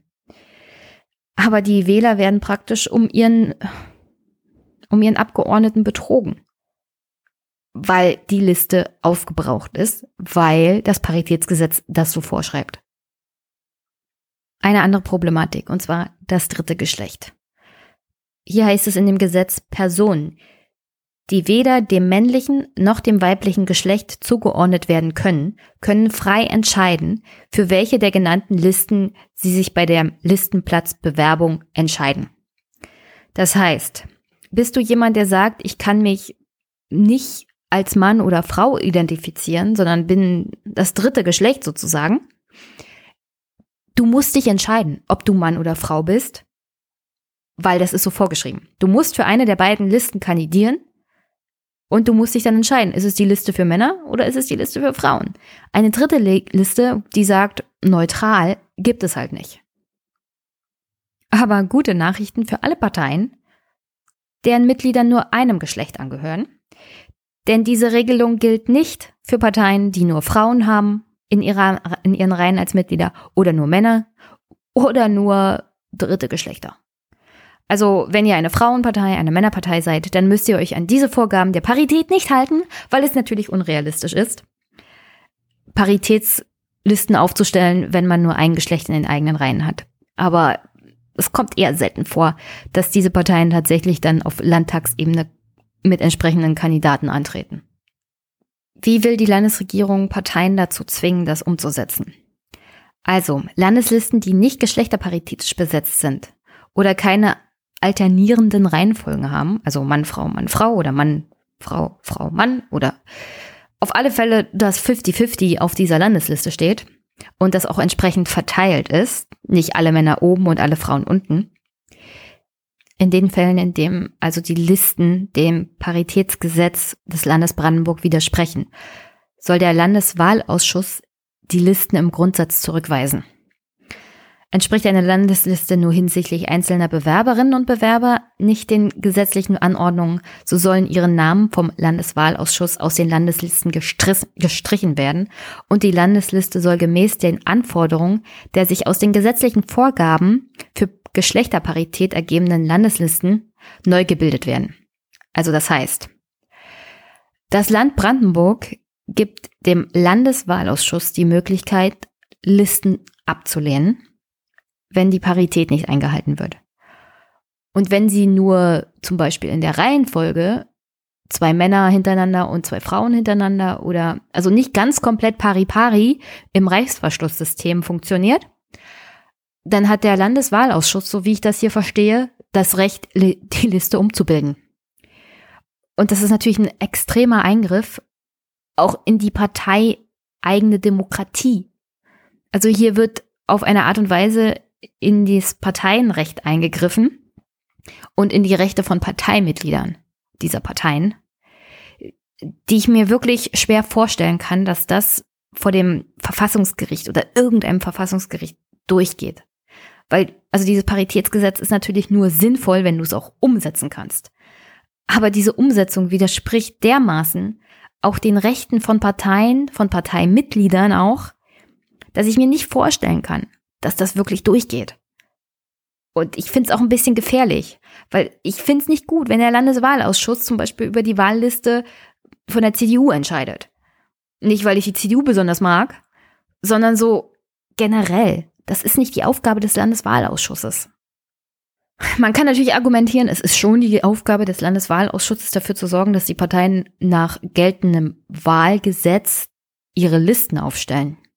Aber so ein Eingriff in die Wahllisten und auch die Ablehnung von Wahllisten von Parteien ist wirklich ein schwerwiegender Eingriff. Und hier geht's nicht um irgendwelche nominellen Fehler, wie zum Beispiel, du wohnst gar nicht hier oder du bist nicht wahlberechtigt, was ich natürlich als notwendig erachte, dass da der Wahlausschuss auch tätig wird. Hier geht es um die komplette Ablehnung von Wahllisten und um die Umnormierung von Wahllisten, weil sie nicht komplett paritätisch sind. Das ist dann schon ein Eingriff auch in die Wahlfreiheit der, also der Wählerinnen und Wähler im Land, weil ihnen die Möglichkeit entzogen wird, bestimmte Parteien zu wählen, die vielleicht gar nicht die Möglichkeit haben, ihre Listen pari-pari zu besetzen.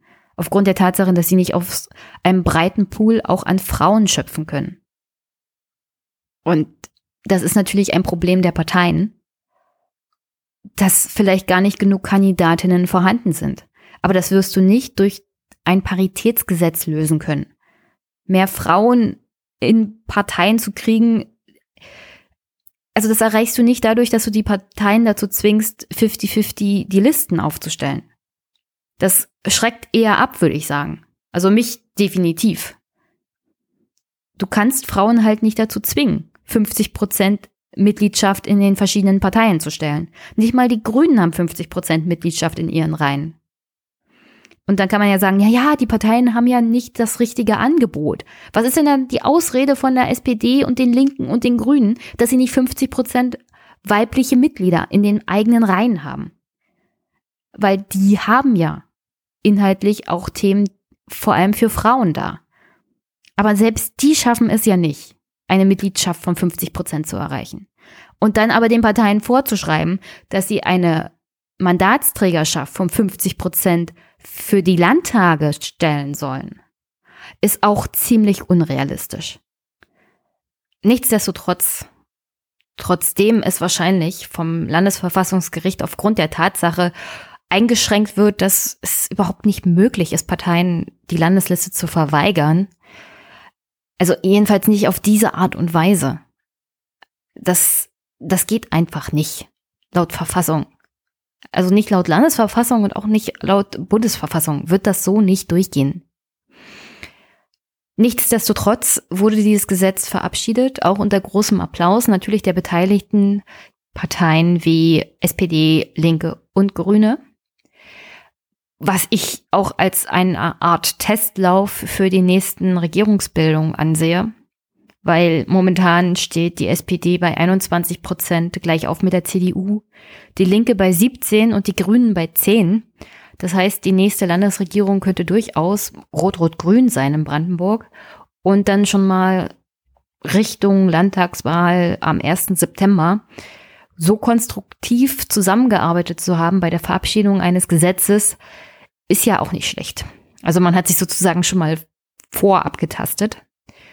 Natürlich wird es jetzt während des Wahlkampfes keine Aussagen Richtung Koalition geben, aber es ist schon eher wahrscheinlich, dass wir Rot-Rot-Grün bekommen, als dass die CDU hier mit der SPD zusammen in eine Regierung geht. Es sei denn, es reicht zahlenmäßig nicht aus. Obwohl, das ist auch, gibt's auch zu bedenken, und darüber werde ich wahrscheinlich noch einige Male sprechen, es momentan zwischen Rot-Rot generell nicht so gut läuft. Da kann ich nur sagen, Polizeiaufgabengesetz oder Aufstockung des Landesverfassungsschutzes. Also die beiden Parteien, die wirklich schon seit fast zehn Jahren miteinander in der Koalition sind, da kriselt's gerade heftig. Vor allem im Bereich innere Sicherheit sind sich beide Parteien nicht sonderlich einig. Aber zurück dem, zu dem Paritätsgesetz, das wie gesagt jetzt verabschiedet wurde und offiziell erst ab dem 30. Juni 2020 gilt. Also dieses Gesetz gilt jetzt erstmal nicht für die aktuellen Landtagswahlen. Es ist aber davon auszugehen, dass alle beteiligten Parteien pari pari ihre Listen besetzen. Also auf alle Fälle die Grünen und auch die Linken haben ihre Listenaufstellung schon fertig und auch da wurde Frau Mann Frau Mann besetzt, also Reißverschlussprinzip. Die SPD macht ihre Listenaufstellung erst im Mai, aber es wäre doch unglaublich peinlich, wenn ausgerechnet die Partei, die die Landesregierung stellt und dieses Gesetz mit verabschiedet hat, nicht wenigstens auch durch Eigeninitiative dafür sorgt, dass ihre Liste pari pari besetzt wird. Was mich so generell, abgesehen von der Machart und der doch vom eigenen Ministerium angeregten eher Verfassungswidrigkeit des Gesetzes abbringt, ist die Tatsache, dass es auch irgendwie seltsam kommuniziert wird.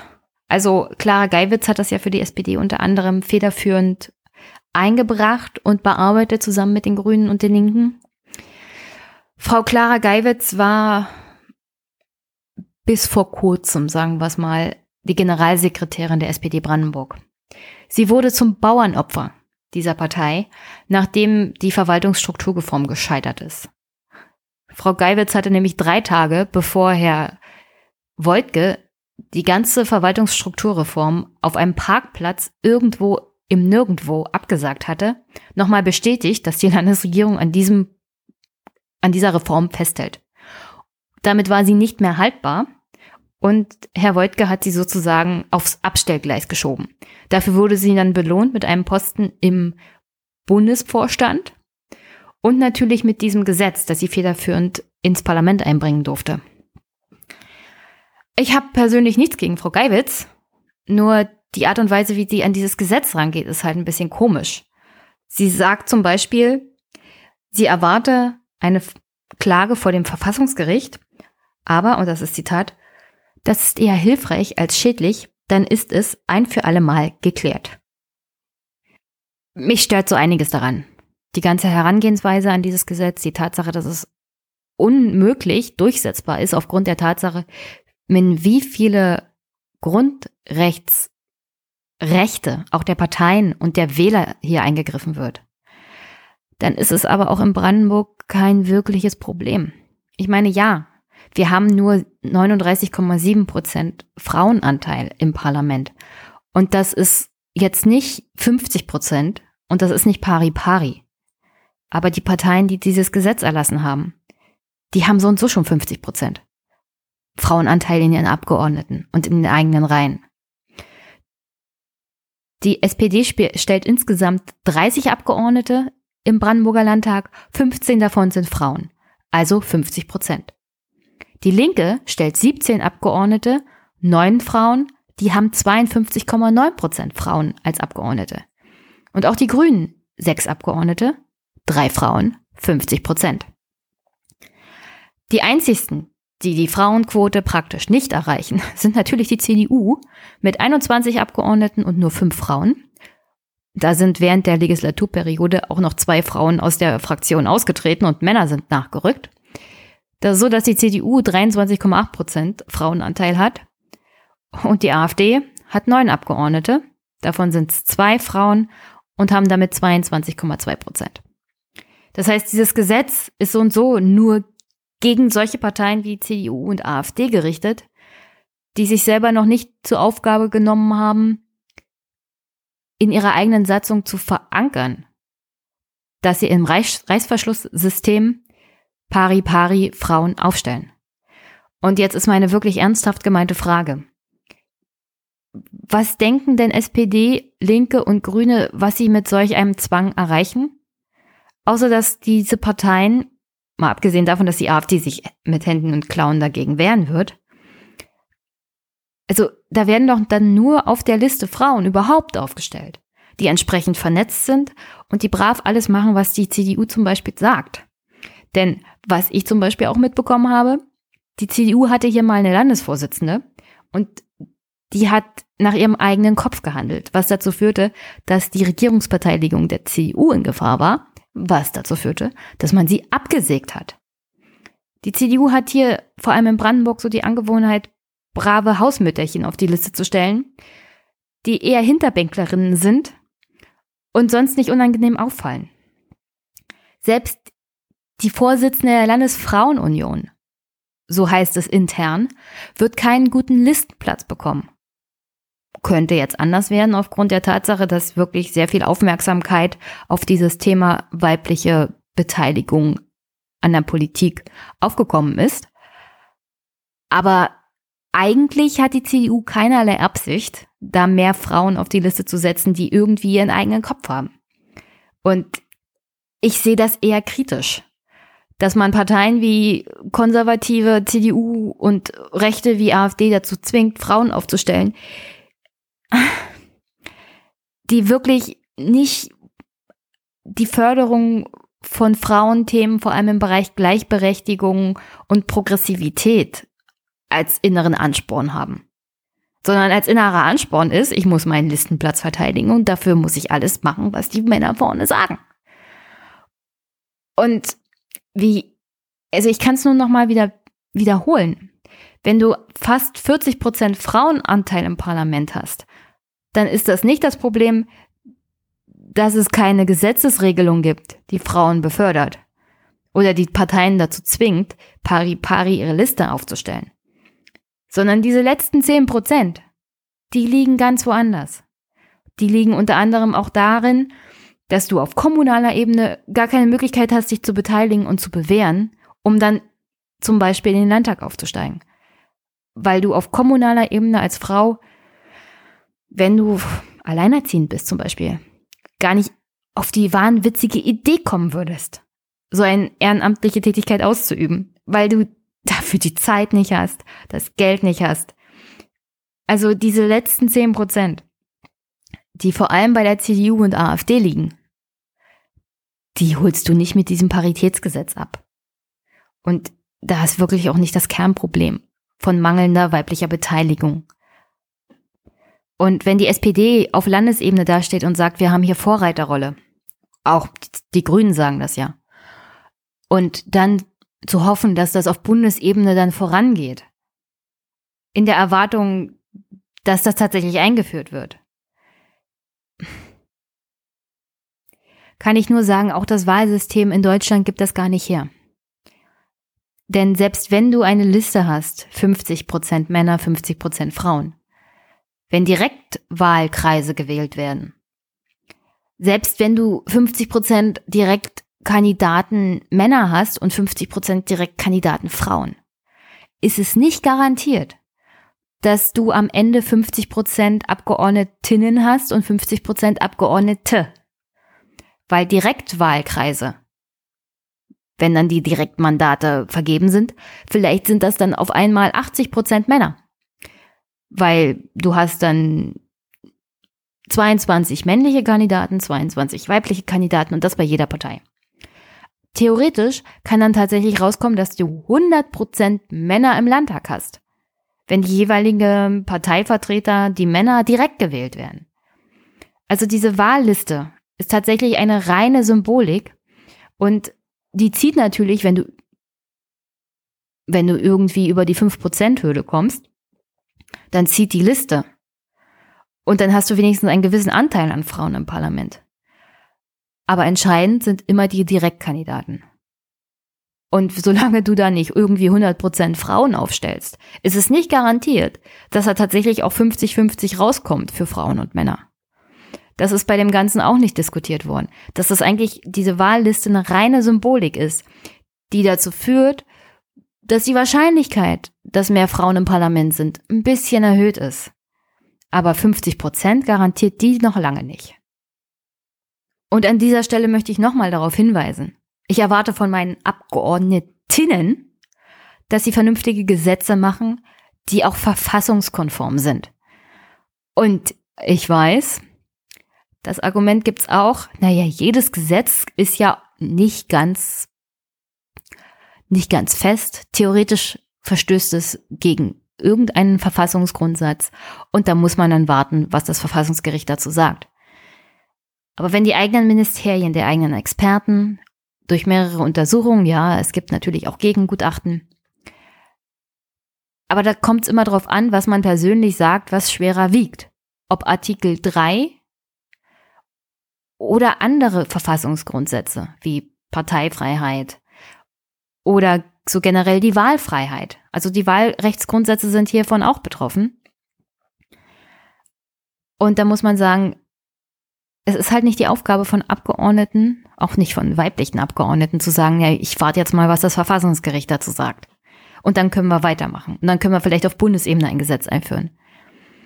Denn auf Bundesebene hat der wissenschaftliche Dienst das schon mal untersucht und dazu ganz klare Aussagen gemacht. Und ich habe euch vorhin vorgelesen, was auch in dem Bericht des Innenministeriums des Landes Thema war.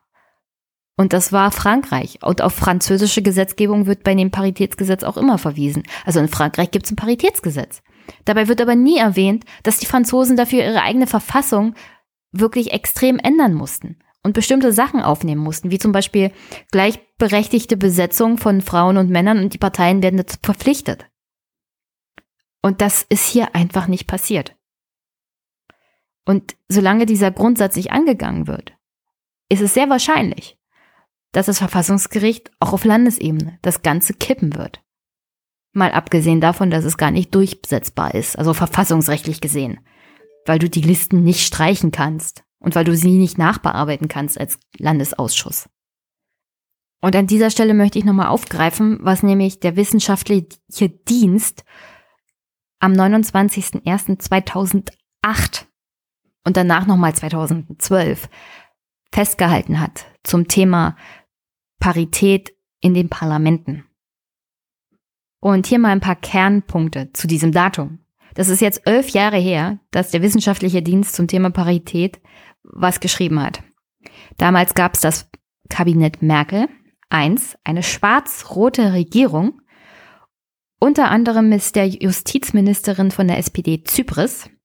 Familie, Senioren, Frauen wurde besetzt von Ursula von der Leyen. Die SPD kam damals noch auf 34,2 Prozent und die CDU auf 35,2 Prozent. Insgesamt hatten sie eine Mehrheit im Bundestag von 488 Sitzen. Die Zweidrittelmehrheit in diesem Parlament damals betrag 410 Sitze. Das heißt, beide Parteien zusammen in der großen Koalition damals haben die notwendige Mehrheit von zwei Dritteln für eine Verfassungsänderung gehabt. Und warum ich das jetzt sage? Naja, dazu komme ich gleich. Der wissenschaftliche Dienst hat damals nämlich untersucht auf Anfrage, was man denn machen könnte, um zum Beispiel eine gesetzlich vorgeschriebene Parität einzuführen. Unter anderem stellt er fest, dass die Zulässigkeit einer gesetzlichen Verpflichtung zu paritätischen Wahllisten im Kern davon abhängt, welche Auslegung und Bedeutungsgehalt der Artikel 3 Absatz 2 Absatz 3 Grundgesetz hat.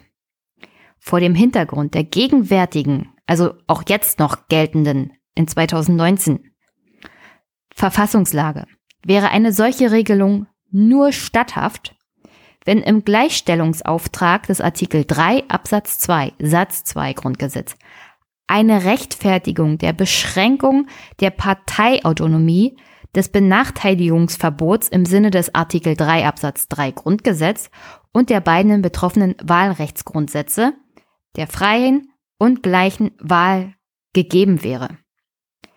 Das ist jetzt nur eine Zusammenfassung schon vorweg. Übersetzt heißt das. Nur, wenn das Grundgesetz dahingehend geändert wird, wie es in Frankreich der Fall war, dass man ins Grundgesetz reinschreibt, dass Frauen und Männer gleichermaßen Wahlämter zugesprochen werden muss auf irgendeine Art und Weise und dass die Parteien verfassungsrechtlich dazu verpflichtet werden, das umzusetzen, wie es in Frankreich passiert ist. Nur wenn diese beiden Faktoren ins Grundgesetz übernommen werden, wäre eine paritätische Gesetzgebung, was das Wahlgesetz angeht in Deutschland, auch statthaft und verfassungskonform. Und da kommen wir an diesem Punkt nochmal zurück zu der Mehrheit im Jahr 2008 der Großen Koalition. Sie hatten eine Zweidrittelmehrheit. Diese Zweidrittelmehrheit haben sie jetzt nicht mehr. Und so schnell wird die Große Koalition das auch nicht erreichen. Abgesehen davon werden Rot-Rot-Grün das auf absehbare Zeit auf Bundesebene auch nicht erreichen. Eine notwendige Verfassungsänderung ist damit im jetzigen System völlig ausgeschlossen. Und solange diese Verfassungsänderung auch nicht kommt, ist es eher unwahrscheinlich, dass das Bundesverfassungsgericht sagt, dass paritätische Gesetze bezüglich der Listenaufstellungen zum Beispiel oder der Vorgabe, wie Mandate für Parlamente besetzt werden, verfassungskonform sind. Das wird wahrscheinlich dann auch immer kassiert werden.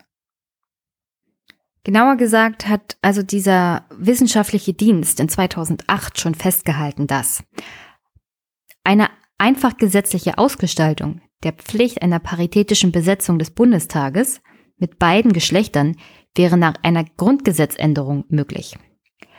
Eine solche Grundgesetzänderung, die beispielsweise in Artikel 38 Absatz 1 Grundgesetz festschreibt, dass die Abgeordneten des Deutschen Bundestags jeweils zur Hälfte aus Männern und Frauen bestehen und in allgemeinen, unmittelbar freien, gleichen und geheimen Wahlen gewählt werden, würde keinen Verstoß gegen die sogenannte Ewigkeitsgarantie des Artikels 79 Absatz 3 Artikel 1 Artikel 20 Grundgesetz darstellen und wäre damit verfassungsrechtlich zulässig. Eine anschließende Ausgestaltung im Rahmen von einfacher Gesetzgebung wäre in diesem Fall in verschiedenen denkbaren Koalitionen verfassungsrechtlich unproblematisch. Also, schon 2008 wurde festgehalten, das ist elf Jahre her. Es ist ziemlich einfach, Parität herzustellen. Du kannst es in Artikel 38 des Grundgesetzes reinschreiben als Bundestag und dann kannst du es über Wahlrechte, ganz einfache Gesetzgebung auch festschreiben und ausgestalten.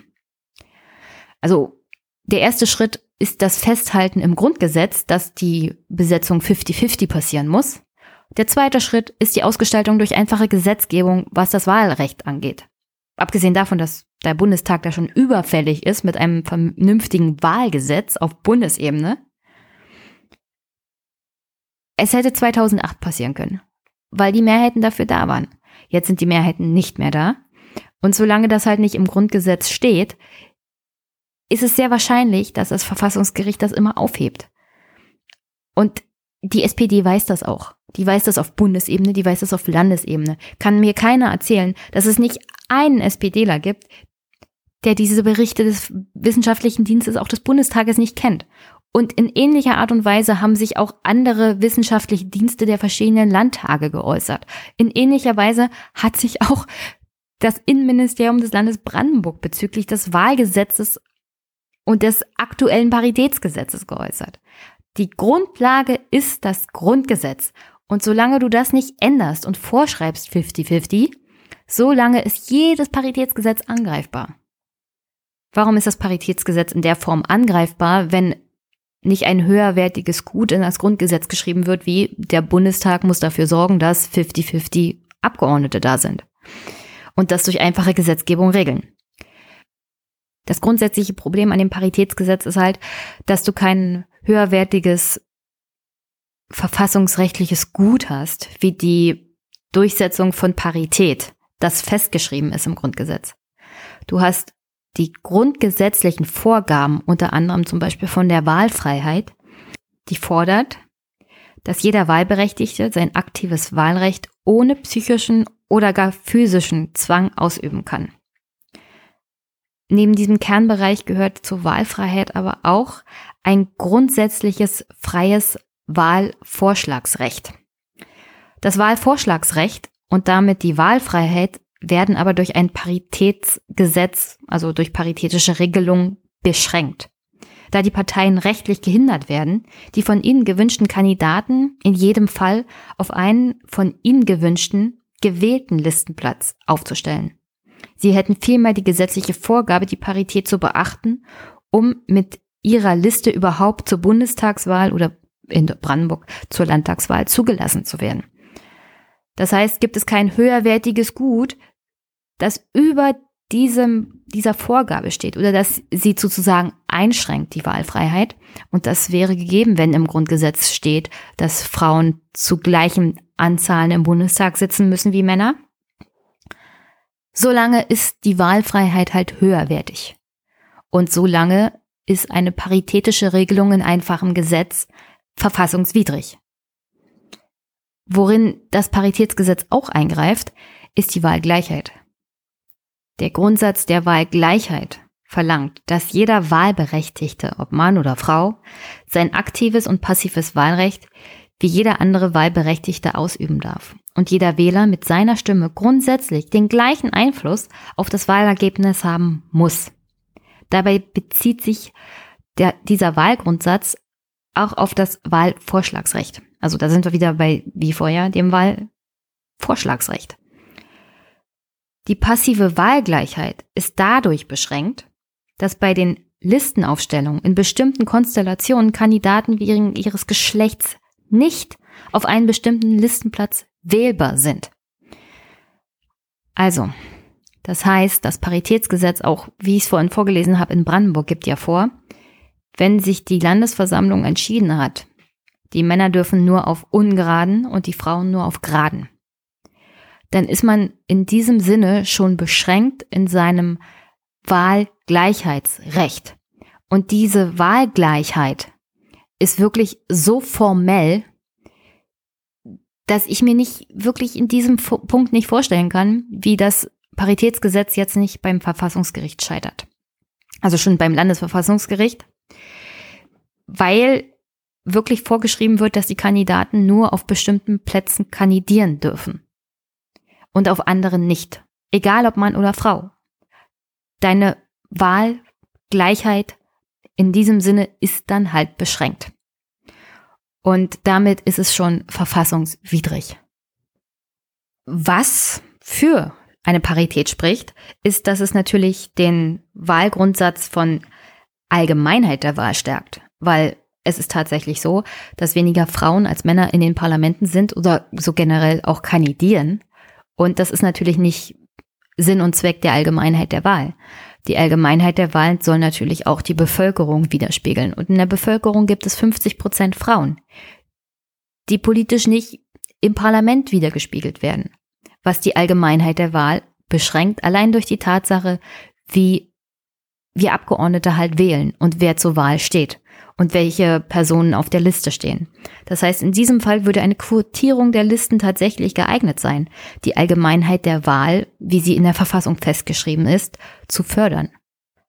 Also an dieser Stelle haben wir Freiheit der Wahl beschränkt, Gleichheit der Wahl beschränkt, aber Allgemeinheit der Wahl gefördert. Und dann würde natürlich das Bundesverfassungsgericht oder generell ein Verfassungsgericht abschätzen. Und da die Gleichheit der Wahl viel höher wiegt als alles andere, weil es ein wirklich formeller Faktor ist, eine formelle Voraussetzung für Wahlen, weil keine Stimme irgendwie mehr zählen darf als eine andere und weil du nicht beschränkt werden darfst als Kandidat oder als Wähler oder als Mitglied in deinem Recht, zum Beispiel auch Kandidaten für einen bestimmten Listenplatz vorzuschlagen würde ich sagen, allein schon deswegen kann eine Prüfung vor einem Verfassungsgericht diesem Gesetz halt nicht recht geben. Nicht solange die Grundlage halt geändert ist. Einen weiteren Eingriff hat man hier zum Beispiel beim Paritätsgesetz in Artikel 21 Absatz 1 Satz 2 Grundgesetz. Da geht es um die Autonomie von Parteien. Ihre Autonomie wird dadurch beschränkt, dass einfache Gesetze vorgeben, wer auf die Liste zu kommen hat. Also, dass es 50 Prozent Frauen zu sein haben und 50 Prozent Männer, ist an sich schon eine Beschränkung der Autonomie der Parteien, weil die es vielleicht selber entscheiden wollen. Zum Beispiel, wenn die SPD sagt, wir entscheiden das in unserer Satzung, dann ist das im Autonomiebereich der SPD. Aber es darf der Gesetzgeber an sich nicht vorgeben. Und das Bundesverfassungsgericht hat hier schon verschiedene Urteile und Aussagen dazu gefällt.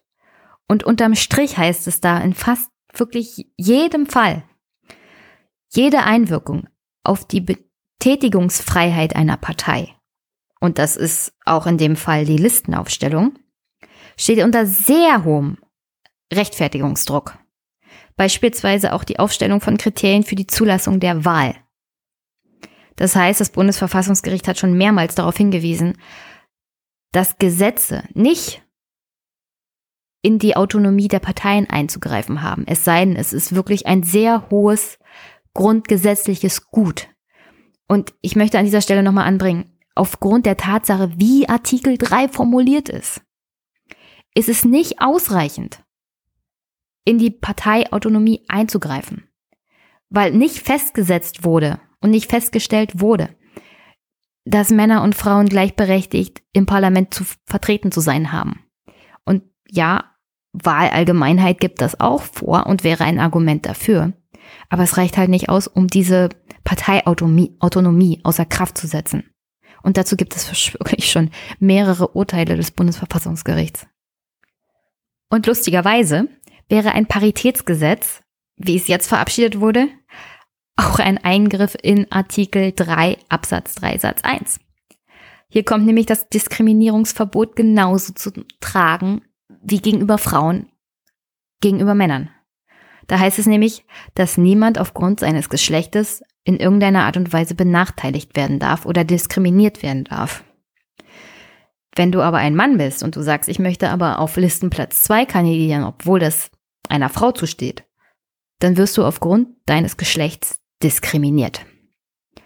Und jetzt kann man sagen, ja, Frauen werden generell diskriminiert. Aber es ist halt eine Diskriminierung, die eindeutig darauf zurückzuführen ist, dass sein Geschlecht halt Mann ist. Deswegen ist sein Recht, für einen Listenplatz zu kandidieren, beschränkt. Und damit ist es verfassungswidrig. Weil niemand, auch Männer nicht, aufgrund ihres Geschlechtes diskriminiert werden dürfen. Dass wir in einer Gesellschaft leben, in einem Wirtschaftssystem, das vor allem Frauen diskriminiert aufgrund der Tatsache, dass sie Frauen sind. Das ist, das ist leider durch diese Parität nicht abzuschaffen. Also dieses Paritätsgesetz wird dagegen leider nichts tun. Und ich habe schon mal gesagt, ich habe es auch hier öfters angedeutet. Das Grundproblem ist nicht die Tatsache, dass Männer sich besser vernetzen, sondern dass Frauen einfach wenig Zeit haben für politische Beteiligung, dass sie die finanziellen Mittel nicht haben. Und das heißt nicht, dass Abgeordnete im Brandenburgischen Landtag das Recht haben zu diskriminieren. Und das wäre es. Es wäre eine Diskriminierung nach Artikel 3 Grundgesetz aufgrund der Tatsache, dass Männer einfach Männer sind. Und das ist einfach verboten. Das ist durch das Grundgesetz halt verboten worden. Und natürlich ist es hauptsächlich in Richtung, dass Frauen mehr Gleichberechtigung erhalten, dass alle gleich behandelt werden. Deswegen wurde es ja auch eingeführt. Aber das gilt halt für jeden Mann und für jede Frau in diesem Land. Und das können wir halt nicht außer Kraft setzen, nur weil es den Frauen halt nach 100 Jahren immer noch nicht so gut geht wie den Männern, was politische Beteiligung angeht. Und zusammenfassend kann ich dann nur sagen, ja, tatsächlich müssen wir warten, was, der, was das Verfassungsgericht sagt. Weil so ein Fall natürlich noch nie vor einem Verfassungsgericht gelandet ist, weil die Bedenken in der Regel an diesen Gesetzen so groß waren, dass sich keine Regierung dermaßen aus den Fenster gelehnt hat, weil es nämlich immer ziemlich peinlich ist, wenn die Gesetze als verfassungswidrig eingestuft werden. Und zwar auf eine Art und Weise, die wirklich tiefgreifend verfassungswidrig wäre. Und deswegen, okay, die SPD hat sich hier mit den Linken und den Grünen aus dem Fenster gelehnt, in der Hoffnung, dass es vielleicht Signalwirkung hat. Einige andere Länder überlegen das natürlich jetzt auch. Berlin wird so einen Gesetzentwurf wohl zusammenstellen. Aber in meinen Augen ist das halt alles nicht ausreichend, beziehungsweise ist die Grundlage dafür nicht gegeben, dass dieses Paritätsgesetz in Brandenburg in der Form tatsächlich verfassungskonform ist, und zwar wegen den vorgetragenen Eingriffen in Wahlfreiheit, in Wahlgleichheit, in die Parteiautonomie und alleine auch in Artikel 3 Grundgesetz, was die Diskriminierung wegen des Geschlechts angeht.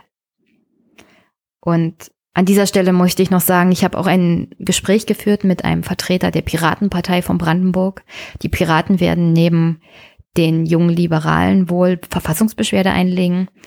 Es kann gut sein, dass auch die CDU und die AfD Verfassungsbeschwerde einlegen werden.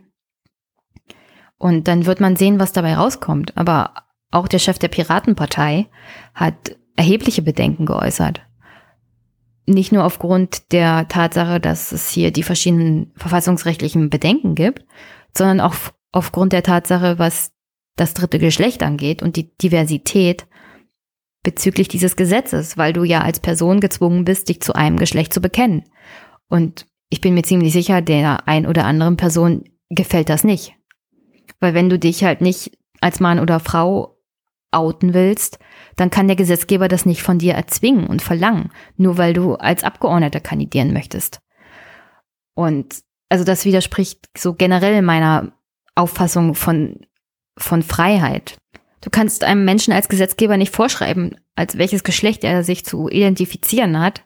Vor allem dachte ich eigentlich so, die Parteien Grüne vor allem sehen sich da in einer ganz anderen Rolle. Und das ignoriert halt dieses Problem völlig. Und wie gesagt, weil ich da fast eine halbe Stunde mit dem Thomas von den Piraten Brandenburg gesprochen habe, hänge ich euch das jetzt einfach gleich an. Ich könnte noch unglaublich viel zu diesem ganzen Thema sagen, unter anderem auch was Sanktionen im Rahmen von Parteifinanzierung angeht. Aber ich habe jetzt wirklich die zwei Stunden Monolog überschritten und ich hebe mir das einfach auf, weil ich wirklich fest davon ausgebe, gehe, dass das Thema Parität und Paritätsgesetzgebung uns noch lange beschäftigen wird. Unterm Strich kann ich nur sagen, es ist halt ein schlecht gemachtes Gesetz. Es ist aufgrund der Tatsache, dass das Grundgesetz nicht geändert ist, verfassungswidrig. Wenn du vorgeben willst, dass Männer und Frauen zu 50 Prozent die Parlamente zu besetzen haben, dann musst du das im Grundgesetz vorgeben. Dann musst du die Verfassung ändern, so wie es die Franzosen gemacht haben. Und dann ist der Wert dieses Verfassungsgesetzes höherwertig als zum Beispiel von anderen Verfassungsnormen. Und dann kannst du das auch in einem einfachen Gesetz ausgestalten. Aber zu erwarten, ein, eine einfache Gesetzgebung auf Landesebene zu machen, in der Hoffnung, dass dein jeweiliges Landesverfassungsgericht das so durchgehen lässt, also das ist schwer bedenklich. Auf vielen, vielen Ebenen. Aufgrund schon allein der Tatsache, dass es irgendwie so eine Larifare Herangehensweise von Gesetzgebung bei den Abgeordneten durchscheinen lässt. Und ich dachte eigentlich, dass vor allem auch Frauen sich der Verantwortung gegenüber dem Souverän, und das ist die Bevölkerung und die unterliegt auch dem Grundgesetz, ein bisschen mehr bewusst ist. Aber das ist offensichtlich nicht der Fall. Und wenn du als Partei dir selber diese Aufgabe setzt, mehr Frauen ins Parlament, dann kannst du auch im Jahre 100 des aktiven und passiven Wahlrechtes, zum Beispiel als SPD, 100 Prozent Frauen auf deine Wahlliste setzen. Und dann können wir mal gucken, was passiert. Das wäre mal eine richtige Symbolik gewesen. Das wäre mal ein richtiges Zeichen auch gewesen. Aber selbst die Grünen machen das nicht. Selbst die Linken machen das nicht, weil es irrsinnig ist. Aber das wäre der einzigste Weg, tatsächlich zu zeigen, ja, wir wollen, dass mehr Frauen ins Parlament kommen. Und wir setzen 100 Prozent vorne auf die Liste. So garantieren wir, dass mehr Frauen reinkommen. Aber das ist natürlich auch, wie gesagt, machtpolitischer Irrsinn, weil alleine die Abgeordneten in der eigenen Partei dem wahrscheinlich nicht zustimmen würden. Egal wie aufgeschlossen und für Gleichberechtigung du bist als Partei. Zum Abschluss. Ihr wisst ja, unterstützt den Podcast. Ich freue mich über jeden Euro oder jedes Geschenk von der Geschenkliste. Aufgrund der Tatsache, dass ihr mich unterstützt, kann ich technische Verbesserungen einführen. Ich habe mir zum Beispiel eine, ein neues Spielzeug gekauft.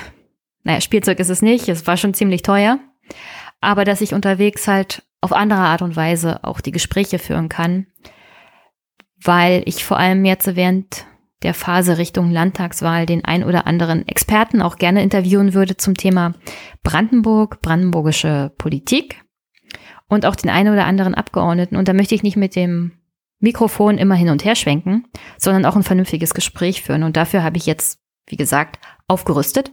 Dank eurer Unterstützung. Und ich habe mir eine Kamera zugelegt, in der Hoffnung, vielleicht das ein oder andere Video auch zu machen. Ich gebe zu, Tilo ist da ein kleines Vorbild, was das Regierungstagebuch jetzt angeht. Also eher kürzere Videos. Mal sehen, was ich draus mache. Also Schritt für Schritt. Und sonst, ihr wisst ja, ich wünsche euch eine wunderschöne Woche. Haltet euch von der Grippewelle fern und bleibt gesund. Und ja, bis bald. Hallo Thomas. Ja, hallo Jenny. Thomas, ich hatte dich angefragt für eine kleine Unterhaltung zum Thema Paritätsgesetz in Brandenburg. Magst du dich erstmal kurz vorstellen?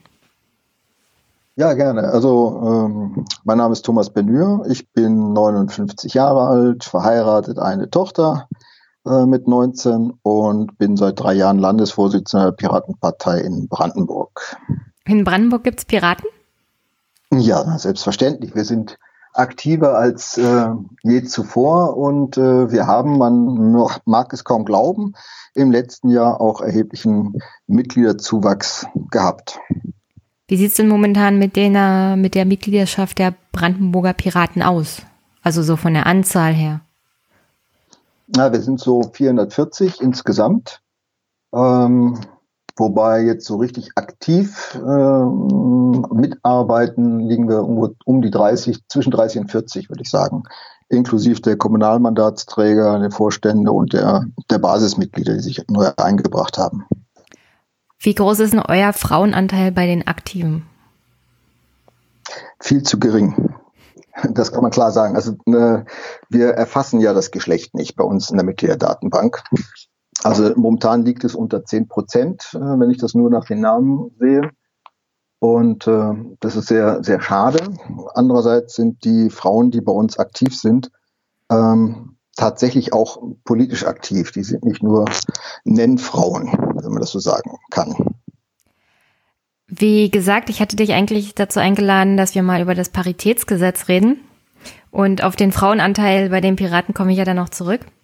Aber in Brandenburg gibt es jetzt ein inklusives Paritätsgesetz für alle. Als erstes Bundesland hat Brandenburg eingeführt eine Vorschrift für die Parteien, eine quotierte Landesliste bei Landtagswahlen zu haben. Also das heißt, genauso viele Männer wie Frauen auf der Liste. Und es wird bundesweit, so habe ich es mitbekriegt, als ein wichtiger Schritt für Frauen gefeiert, mehr in die Landtage zu kommen und mehr in der Politik was zu sagen zu haben. Aber nicht nur die CDU und AfD geben an, dass das Gesetz gegen die Verfassung verstößt, sondern mittlerweile haben auch angekündigt, praktisch noch bevor das Gesetz verabschiedet wurde im Brandenburger Landtag, dass die jungen Liberalen, aber auch die Piraten Brandenburg dagegen Verfassungsbeschwerde einlegen wollen. Was ist denn die Motivation dahinter? Habt ihr keine Lust, dass mehr Frauen ins Parlament kommen? Mehr Frauen äh, oder auch das dritte Geschlecht im Parlament können für uns, also für die Demokratie insgesamt bei uns eigentlich nur gut sein. Äh, wir haben nur ein massives Problem damit, weil so wie das Gesetz jetzt äh, geschrieben wurde, es aus unserer Sicht einfach gegen die Verfassung verstößt. Ähm, besonders auch natürlich Beschluss vom Bundesverfassungsgericht vom Oktober 2017, wo ganz klar gesagt wurde, beim dritten Geschlecht, also jemand, der sich nicht ähm, dem männlichen oder dem weiblichen Geschlecht zuordnet, dass wir da eine neue Regelung treffen müssen. Und ähm, das Bundesverfassungsgericht zum Beispiel hat genau gesagt, es darf nicht nur prinzipiell eine Wahlmöglichkeit zwischen Mann und Frau bestehen. In dem Gesetz, das jetzt eingebracht wurde, ist aber genau das festgelegt. Legt sich jemand nicht fest, äh, ob nun Mann oder Frau, muss er sich aber oder sie, wenn sich auf die Liste stellen möchte, klar äußern, bin ich jetzt Mann, möchte ich auf der Männerliste kandidieren oder bin ich Frau, möchte ich auf der Frauenliste kandidieren. Äh, und da hat unser ähm, Themenbeauftragter, unsere Themenbeauftragte für Genderfragen auch ganz klar gesagt, das kann nicht sein. Äh, das Bundesverfassungsgericht sagt ganz klar, da müsst ihr ein drittes Geschlecht, schaffen. Also das Diverse, was ja in den Stellenanzeigen jetzt immer wieder auftaucht, männlich, weiblein, divers. Und das Gesetz schließt im Prinzip die Diversen aus. Das ist einer der ähm, einfach übersehenen wichtigen Sachen in diesem Gesetz. Hm. Ich lese mal kurz vor. Es gibt ja Beschlussempfehlung und Bericht zu dem Gesetzesentwurf der Fraktion Bündnis 90 Die Grüne inklusives Paritätgesetz Drucksache 6-8210 vom 21.02.2018 und darin heißt es, ich zitiere, um die Rechtsprechung des Bundesverfassungsgerichts zum dritten Geschlecht und in deren Folge die Annäherung des Persona Personenstandsgesetzes zu berücksichtigen, soll eine Regelung eingeführt werden, nach der Personen, die weder dem weiblichen noch dem männlichen Geschlecht zuzuordnen sind, frei entscheiden können, für welche Liste sie sich um einen Listenplatz bewerben wollen. Und das reicht dir genau. nicht aus, das reicht dem Piraten nicht aus. Ähm, das ist ein Knackpunkt, weil dann heißt ja, dass jemand, der eben für sich selber definiert, ich bin weder männlich noch weiblich, gezwungen wird, sich einem Geschlecht zuzuordnen, zu dem er sich gar nicht zuordnen möchte. Hm. Also äh, jemand, der ähm, äh, intersexuell ist, der muss sich dann entscheiden, möchte ich jetzt als Mann antreten oder möchte ich als Frau antreten? Und die Person hätte sogar die Möglichkeit zu sagen, naja, die Männerliste ist voll, ähm, dann trete ich jetzt auf der Frauenliste an oder eben umgekehrt. Also da auch da ist schon äh, einfach unsauber gearbeitet worden. Also das ist einfach handwerklich schlecht gemacht.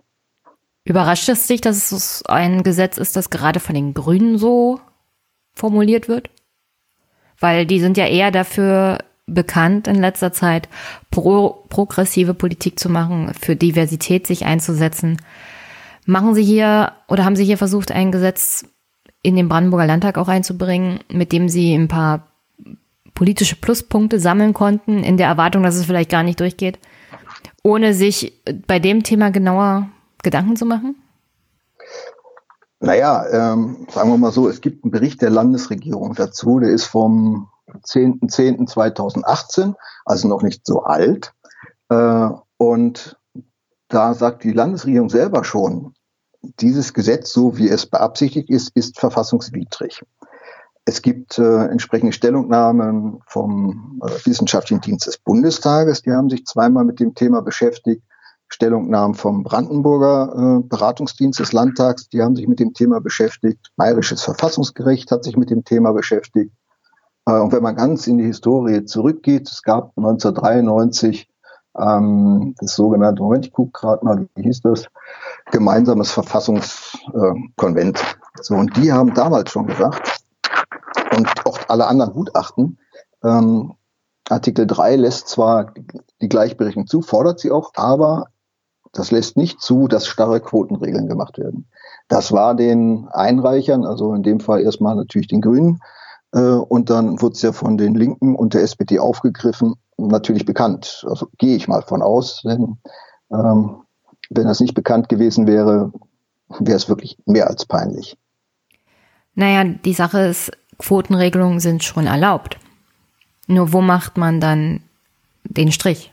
Also Artikel 3 des Grundgesetzes erlaubt es ja zum Beispiel auch, ähm, dass Frauen, also es gibt ja auch Landesgesetze, die Frauen auch fördern und ihre Gleichstellung in der Gesellschaft befördern sollen, was jetzt auch zum Beispiel Jobangebote angeht. Und auch Quotenregelungen an sich wären ja kein Problem. Ähm, ich gehe in dem Vorlauf zu unserem Gespräch hier in dem Podcast dann auch drauf ein. Theoretisch könntest du so eine Frauenquote einführen, nur der Artikel 3 des Grundgesetzes spricht dem entgegen. Weil da es um Gleichbehandlung geht. Und wenn man eine Quote hat, wo bestimmte, also Personen in irgendeiner Art und Weise ausgeschlossen werden, und es geht ja dann auch um das dritte Geschlecht zum Beispiel, müsstest du eine weitere Quote einführen, um diese zu berücksichtigen. Und dann bist du irgendwann in der Position, dass rothaarige Frauen unter 1,50 auch ihre kleinen, ihre eigene Quote haben wollen, weil sonst sind sie ja außen vor. Ja, das ist auch ein, einer der Kritikpunkte an diesen starren Quoten. Ähm, man könnte ja auch genauso gut hingehen und sagen, mh, hm, unsere Gesellschaft in Deutschland ist, hat verschiedene Altersschichtungen. Ähm, ich habe mir mal angeguckt, so die Wahlberechtigten in Brandenburg. Also 25, fast 30 Prozent der Wahlberechtigten in Brandenburg sind unter 40. Im Landtag vertreten sind 8 Prozent. Eigentlich viel schlimmer. Ähm, das Gleiche gilt auch für die, für die Älteren, also die über 65-Jährigen, die, sagen wir mal, die Rentnergeneration. Auch die liegt so bei 28 Prozent. Im Landtag vertreten sind 14 Prozent.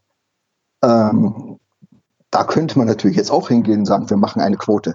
Aber um nochmal zurückzugehen zu der Frage, wie kann man das eigentlich regeln? Ähm, die Parteienfreiheit, die organisatorische Freiheit sagt ja, du kannst vollkommen frei für dich als Partei entscheiden, wie du auch Listen aufstellst. Also die Linken, die Grünen, die haben äh, ihre Paritätsliste. Die SPD hat, meine ich, auch so ein Reißverschlusssystem bei dem mhm. ähm, bei der Listenaufstellung. Nur die kriegen ihre Stimmen überwiegend über die Direktkandidaten. So, wenn jetzt diese Parteien, das hätten sie, hätten sie seit Jahrzehnten machen können, einfach mal ein Signal gesetzt hätten, wirklich gesellschaftspolitisches Signal und gesagt haben, das was?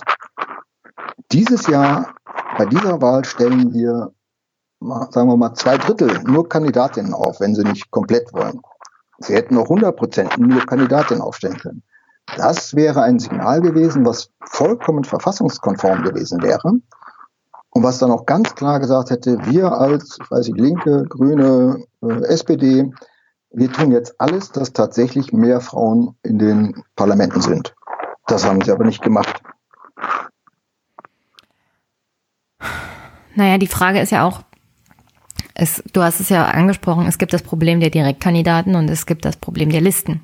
Das heißt, theoretisch könnten Parteien wie SPD, Linke, Grüne ja nur Frauen aufstellen auf ihren Listen und dann nur Männer haben als Direktkandidaten. Und oh Wunder und oh Wunder, wenn sie mehr Direktkandidaten haben, als ihnen per Wahl tatsächlich zusteht, haben sie dann auf einmal nur Männer im Parlament. Also wir haben hier ein Wahlsystem, das äh, zwangsweise dazu führt, dass die Direktkandidaten ja eher zum Zug kommen. Also in Bayern zum Beispiel ist man, kann man das gut nachvollziehen. Bei der Landtagswahl hauptsächlich Direktkandidaten sind Männer.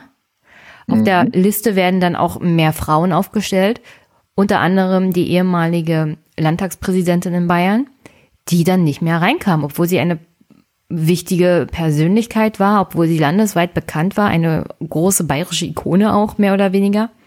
Aber sie kam nicht mehr ins Parlament, weil sie kein Direktmandat hatte, weil die entsprechenden parteiinternen Machtspielchen natürlich auch zu ihren Gunsten ausgehen. Und, ja. und da müssen sich die anderen Parteien auch mal selber an die Nase fassen. Ich meine, die SPD ist da auch nicht besser dran. Die haben noch ihre Listenaufstellung, aber das Problem sind hier tatsächlich im Kern die Wahlkreise und die Direktmandate. So ist es. In Brandenburg hat die SPD die meisten Mandate über Direktmandate geholt.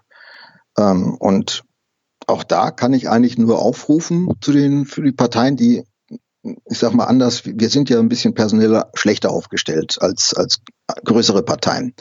Ähm, da kann ich auch nur aufrufen, liebe Leute, wenn eure Satzung das zulässt, dann stellt doch mal für die nächste Wahl nur Kandidatinnen auf. Das hätte man jetzt auch für die Landtagswahl 2019 schon machen können. Also die haben ja mehr oder weniger erst ihre Listen erstellt. Hm. Äh, ja, an diesem Punkt muss ich sagen, äh, die SPD hat noch keine Wahlliste für die Landtagswahl. Das machen sie erst im Mai. Ah, okay, okay. Na gut, die haben auch nur vier, vier äh, Mandatsträger und Mandatsträgerinnen über die Liste, glaube ich, reingekriegt beim letzten Mal.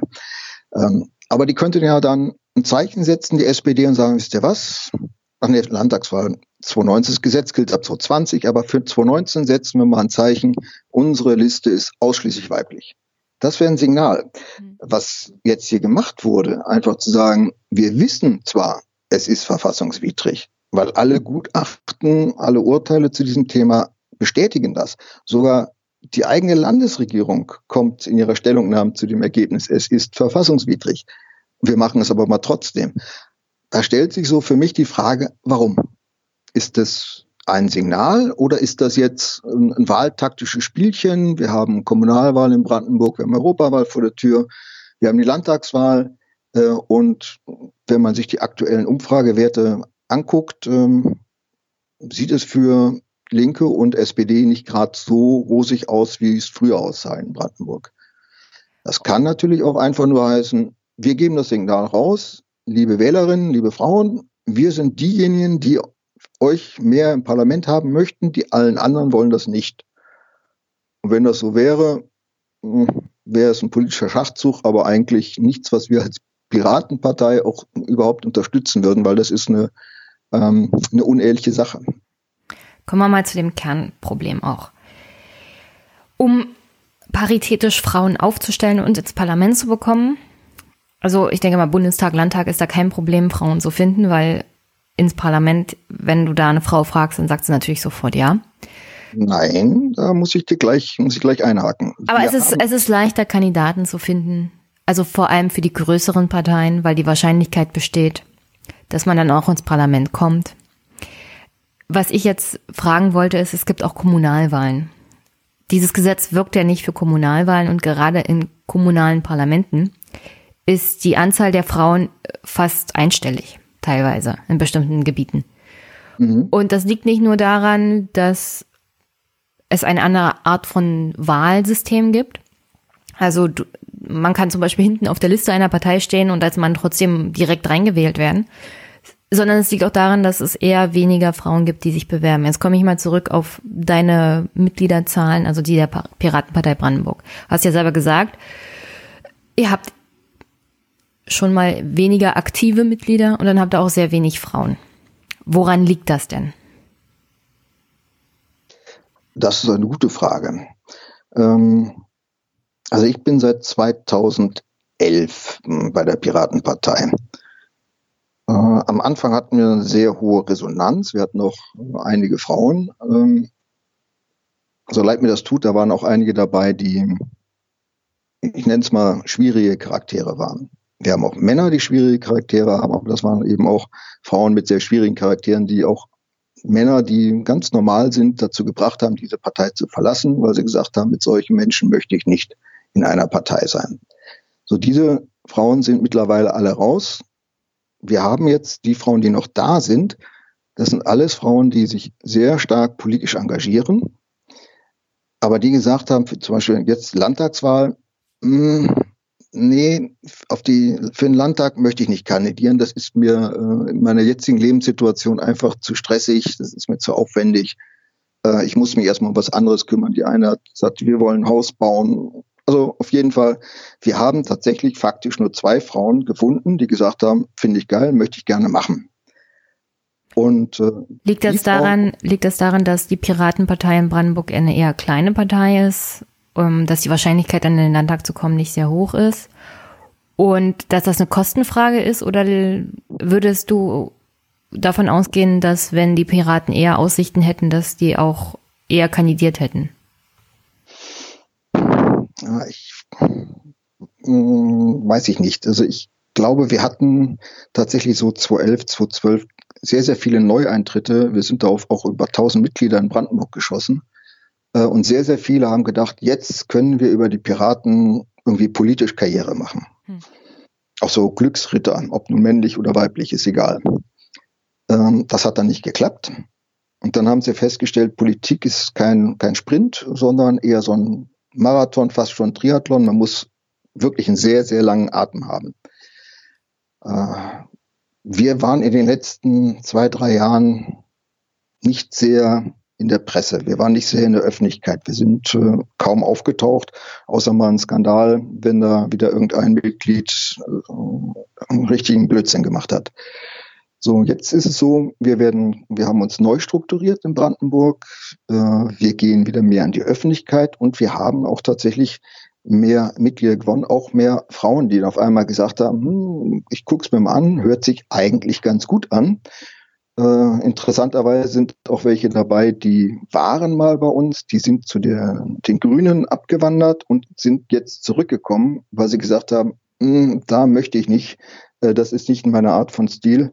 Äh, ich komme wieder zu euch zurück zur Piratenpartei und äh, speziell Leute, die jetzt sagen, ich will kommunal was machen, ich möcht, möchte mich aufstellen lassen für einen Kommunalwahlkampf. Hm. Also wir erleben gerade so einen Neustart, wo ich persönlich natürlich als Landesvorsitzender sehr, sehr froh drüber bin. Und äh, ich hoffe, es spricht sich weiter rum, dass wir eine der, der ganz wenigen Parteien sind, in denen jedes Mitglied äh, tatsächlich aktiv das Wahlprogramm mitgestalten kann und nicht nur irgendwelche ähm, Delegierten.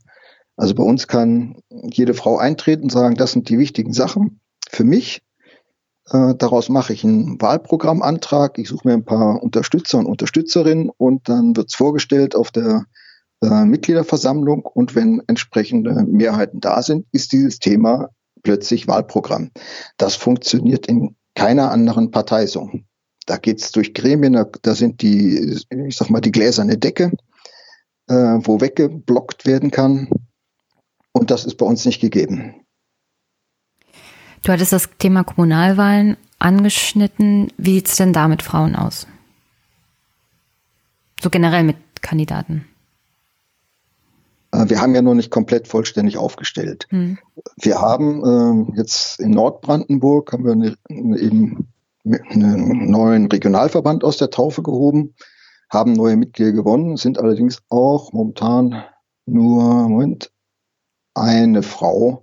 Die zweite, der sind wir noch so ein bisschen im Gespräch. Die sagte, ich weiß nicht, das ist mir zu viel Aufwand. Ähm, da in den Sitzungen einmal die Woche oder sowas, 18.30 Uhr bis 22 Uhr, das ist immer blöd.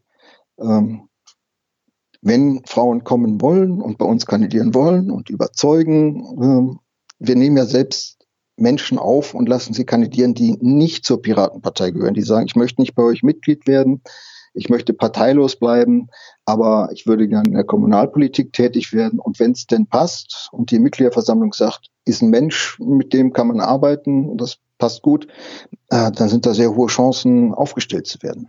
Aber dafür muss das Interesse da sein. Wir können die Leute ja nicht zwangsverpflichten. Ah, das wärst du doch. Einfach mal ins Wahlgesetz reinschreiben, es kann zwangsverpflichtet werden für, für die Parteien, die keine Kandidaten finden. Ähm, ja, das sind, wenn ich da einhaken, das ist ja gerade eine, auch einer der Kritikpunkte. Hm. Ähm, das jetzige Gesetz sieht vor paritätische Besetzung. Ähm, ist dann das eine Geschlecht ausgereizt, egal ob Mann oder Frau, jetzt die diversen lassen wir mal außen vor, ist ja im Gesetz nicht vorgesehen so richtig, ähm, dann hört da die Liste auf. Punkt. Also man, man begrenzt die, das, die Liste. Das die passive Doppel Wahlrecht von Menschen, die sagen, ich will antreten, aber. Genau. Das, äh, aber hab das Liste falsche Geschlecht. Darf, ja, die Liste darf nur doppelt so groß sein wie das am wenigsten vertretene Geschlecht. Also wir hätten jetzt, wir haben jetzt acht Kandidaten oder Kandidatinnen auch ähm, für die Landtagswahl. Äh, nach dem neuen Gesetz, wenn das Gültigkeit hätte, hätten vier Kandidaten gar nicht antreten dürfen.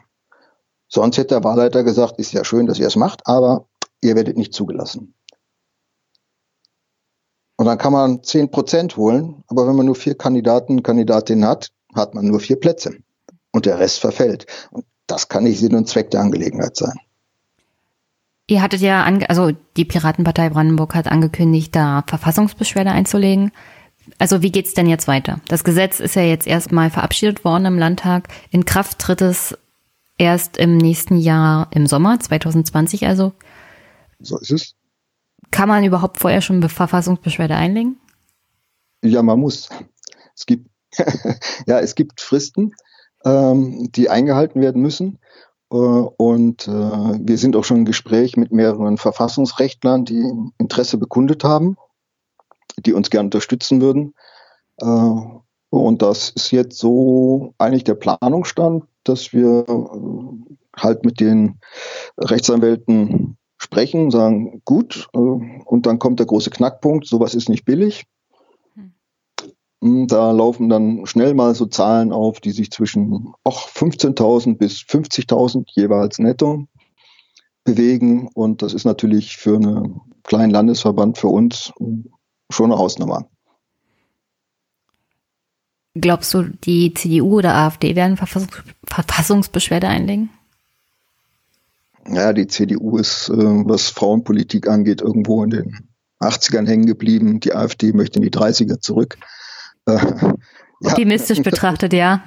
ja also könnte, 30er Jahre, 18. Jahrhundert oder so? Nein, ich denke mal so 1930, das ist so der Ansatzpunkt, wo die so langsam anfangen würden. Aber ähm, die werden natürlich, die werden es ausschlachten politisch und ähm, schauen wir mal. Also die CDU weiß ich nicht, ob die eine Verfassungsbeschwerde oder eine Organklage einlegen wird. Ähm, die AfD hat es ja schon angekündigt. Die jungen Liberalen sind, glaube ich, auch dabei äh, und haben angekündigt, Verfassungsbeschwerde zu machen. Also es wird ein spannendes Ding und im Endeffekt ist es für die Diskussion in der Gesellschaft sehr, sehr gut. Also wenn Zweck dieses Gesetzesvorhabens jetzt war, die Diskussion anzuheizen äh, und auch Frauen quasi zu motivieren, hey, geht in die Politik, sucht euch eine von den Parteien, wo ihr euch wohlfühlt, tretet ein äh, und dann macht einfach Politik, dann wäre das top. Also aus den, aus den Diskussionen, die wir manchmal so haben, wenn wir tatsächlich mit mehreren Geschlechtern zusammensitzen, äh, es ist einfach besser, wenn verschiedene Geschlechter über ein Thema diskutieren, als wenn es nur ein Geschlecht macht. Weil egal ob man Männlein oder Weiblein, man hat dann vielleicht seinen Blickwinkel und kriegt nicht so ganz mit, dass da irgendwie noch was anderes existiert, was in der eigenen Wahrnehmung irgendwo so unter Sonstiges läuft. Hm. Ja, ich, das Argument habe ich ja auch oft gehört. Also wenn Frauen dabei sind, dann werden, kommen bestimmte Themen anders hoch. Das stimmt. Dem Argument würde ich ja sogar noch zustimmen. Aber davon auszugehen, dass wenn 50 Prozent Frauen im Landtag sitzen, dass dann die Politik irgendwie besser wird. Äh. Nee, also, wird sie nicht. Wenn 50 Prozent bei der CDU Frauen sitzen, dann hast du so jemanden wie Frau Kalitschek oder Frau AKK, wo ich sagen würde, ja, also da würde ich doch lieber jemanden haben wie Marco Bülow. Der ist zwar ein Mann, aber der vertritt meine politischen Inhalte besser. Und da finde ich es mal ein bisschen auch sexistisch, davon auszugehen, dass Frauen, ja, bestimmte Themen kommen dann halt politisch hoch, aber das ist immer so, wenn Personen vielleicht anderen Geschlechts oder aus einer anderen äh, politischen Gesellschaftsschicht oder so generell mit anderer Lebenserfahrung in die Politik kommen, dann kommen halt auch andere Themen auf die Tagesordnung. Ja, das ist richtig. Also das ist so mit, wenn ich die Quote habe, heißt das ja auch, ich muss diese Plätze füllen, hm. komme, was da wolle. Also mit irgendjemandem, ich, teilweise. So, so, blöd wie das klingt, äh, völlig geschlechterunabhängig, aber ähm, ich muss halt, um eine bestimmte Anzahl von Listenplätzen zu besetzen, brauche ich eine bestimmte Anzahl von jedem Geschlecht. Und wenn dann da zwei, drei Pfeifen dabei sind. Und ich sage, ich nehme die aber trotzdem, weil ich will die beiden vom anderen Geschlecht nicht ausschließen, weil die sind gut und die wären ja sonst nicht dabei. Dann kann das natürlich passieren, dass äh, das, was du geschildert hast, dass da ähm, Leute plötzlich in unseren Parlamenten sind, die vielleicht nicht ideale Repräsentanten der Demokratie sind. Okay, also wir hatten so circa 20 Minuten ausgemacht. Wir sind fast durch, zeitlich. Ähm, vielleicht hört man sich mal wieder. Also wenn, wenn die Piraten tatsächlich Verfassungsbeschwerde einlegen, würde ich natürlich davon gerne mal einen Zwischenstand erfahren. Gerne, gerne. Kannst ja auf kurzem Weg bei Twitter dich melden. Und sonst, äh, vielleicht höre ich ja auch zwischenzeitlich so generell mal was von den Piraten während der Kommunalwahl. So die eigenen Erfahrungen wären vielleicht nicht schlecht. Mal, dass du mal erzählst, wie es denn so ist und wie die eigenen Kandidaten so die Kommunalwahlzeit erleben. Ja, gerne, gerne. Also wir haben aus meiner Sicht diesmal äh, von denen, die bisher aufgestellt worden sind, äh, sehr, sehr gute, sehr engagierte Leute. Ähm, eben auch viele, die neu dazugekommen sind und gesagt haben, ich möchte in meiner Gemeinde, äh, in meinem Kreis etwas machen ich muss politisch tätig werden. Also wir haben es jetzt zum Beispiel geschafft, äh, was in der letzten Kommunalwahl nicht war. Wir haben jeden Kreis äh, für die Kreistagswahl in Oberhavel besetzen können. Und zwar mit Leuten, wo ich persönlich sage, ja, die haben was in der Birne, die sind engagiert, die wollen. Und dann schauen wir mal. Ja, das, das Problem ist dabei, ich denke mal vor allem im Ostdeutschland, dass sich die meisten gar nicht an eine Partei binden wollen. Aber als Einzelkandidat antreten ist echt schwierig. Ja, wir, wir nehmen auch Parteilose, wie gesagt.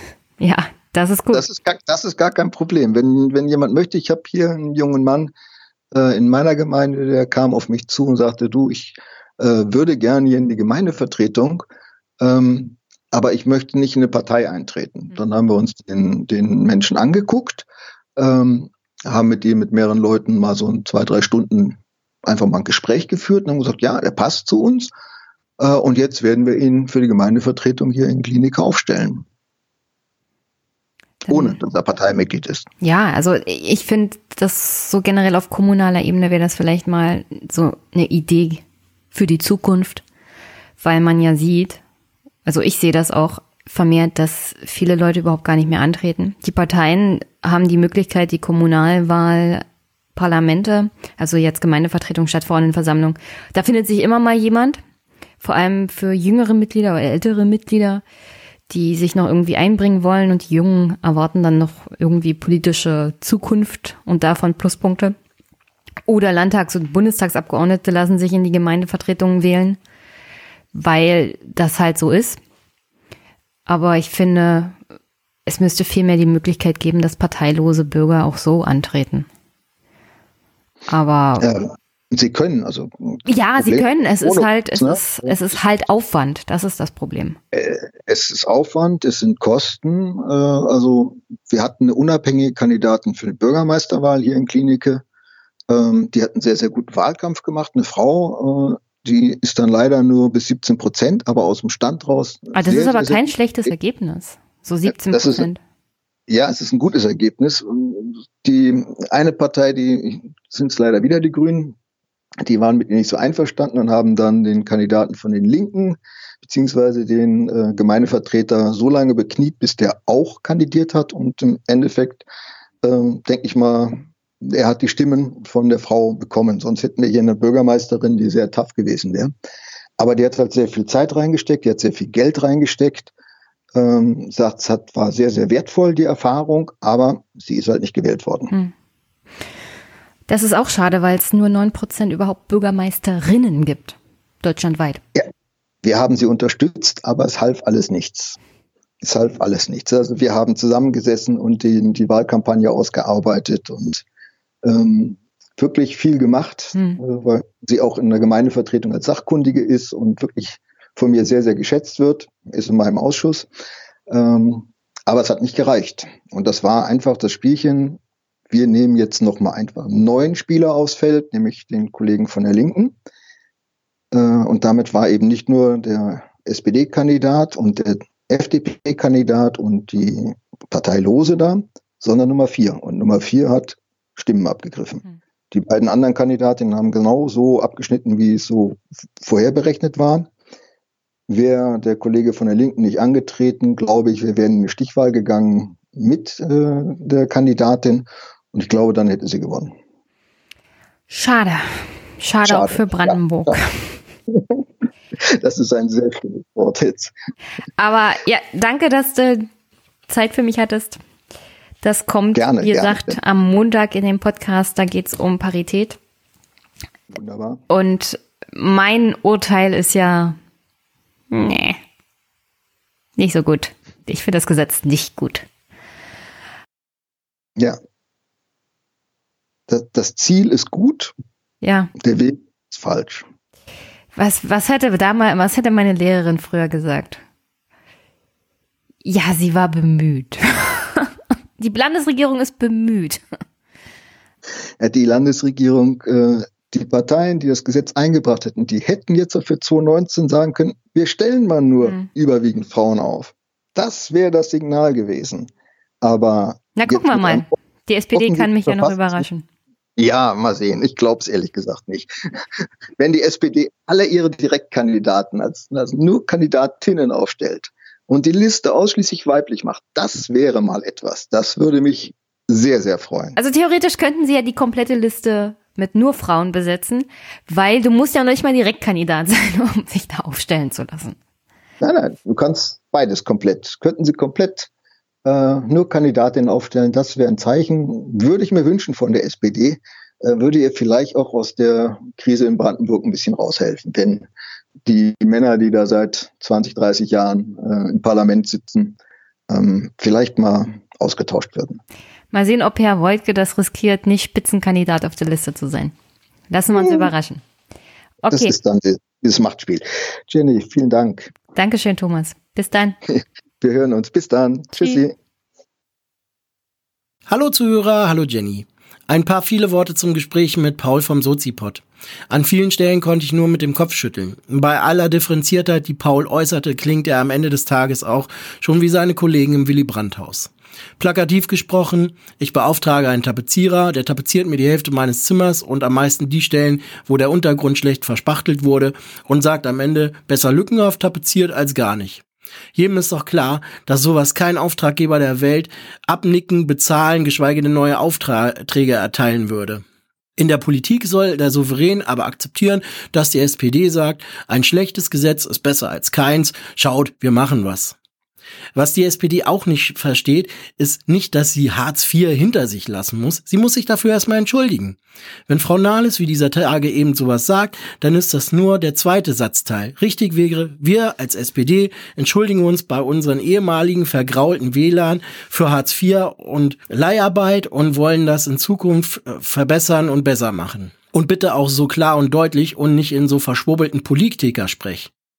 Auch die Sicht von Paul auf die AfD-Wähler und das Beschränken auf das sind Abstiegsängste lässt mich fragen, in welcher Filterblase lebt die SPD und auch Paul. In meiner Lebenswelt gibt es zum Beispiel einen befreundeten Vater, der aufgeschreckt durch diverse Ereignisse sagt, CDU und SPD haben dafür gesorgt, dass ich Sorge habe, dass meine Tochter Opfer von Vergewaltigung und Mord wird.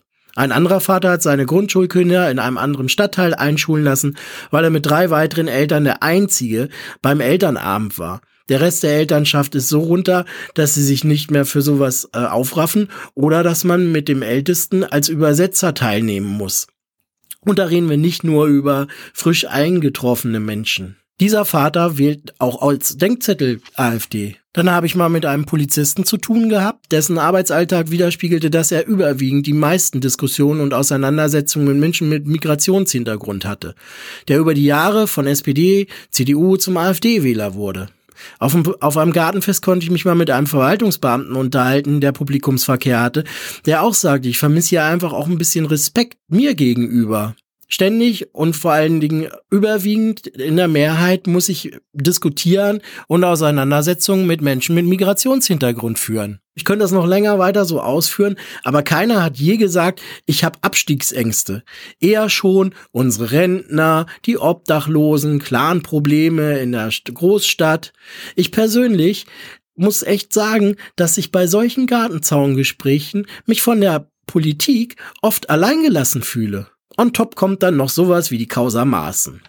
Und sagt ruhig, ich bin ein naiver Träumer, aber ich habe auch kein Verständnis mehr für Politik und Politiker aller Lauterbach, die sich bei Thilo Jung vor die Kamera stellen und ernsthaft sagen, ich glaube, ich muss da mal was erklären. In der Demokratie läuft das so.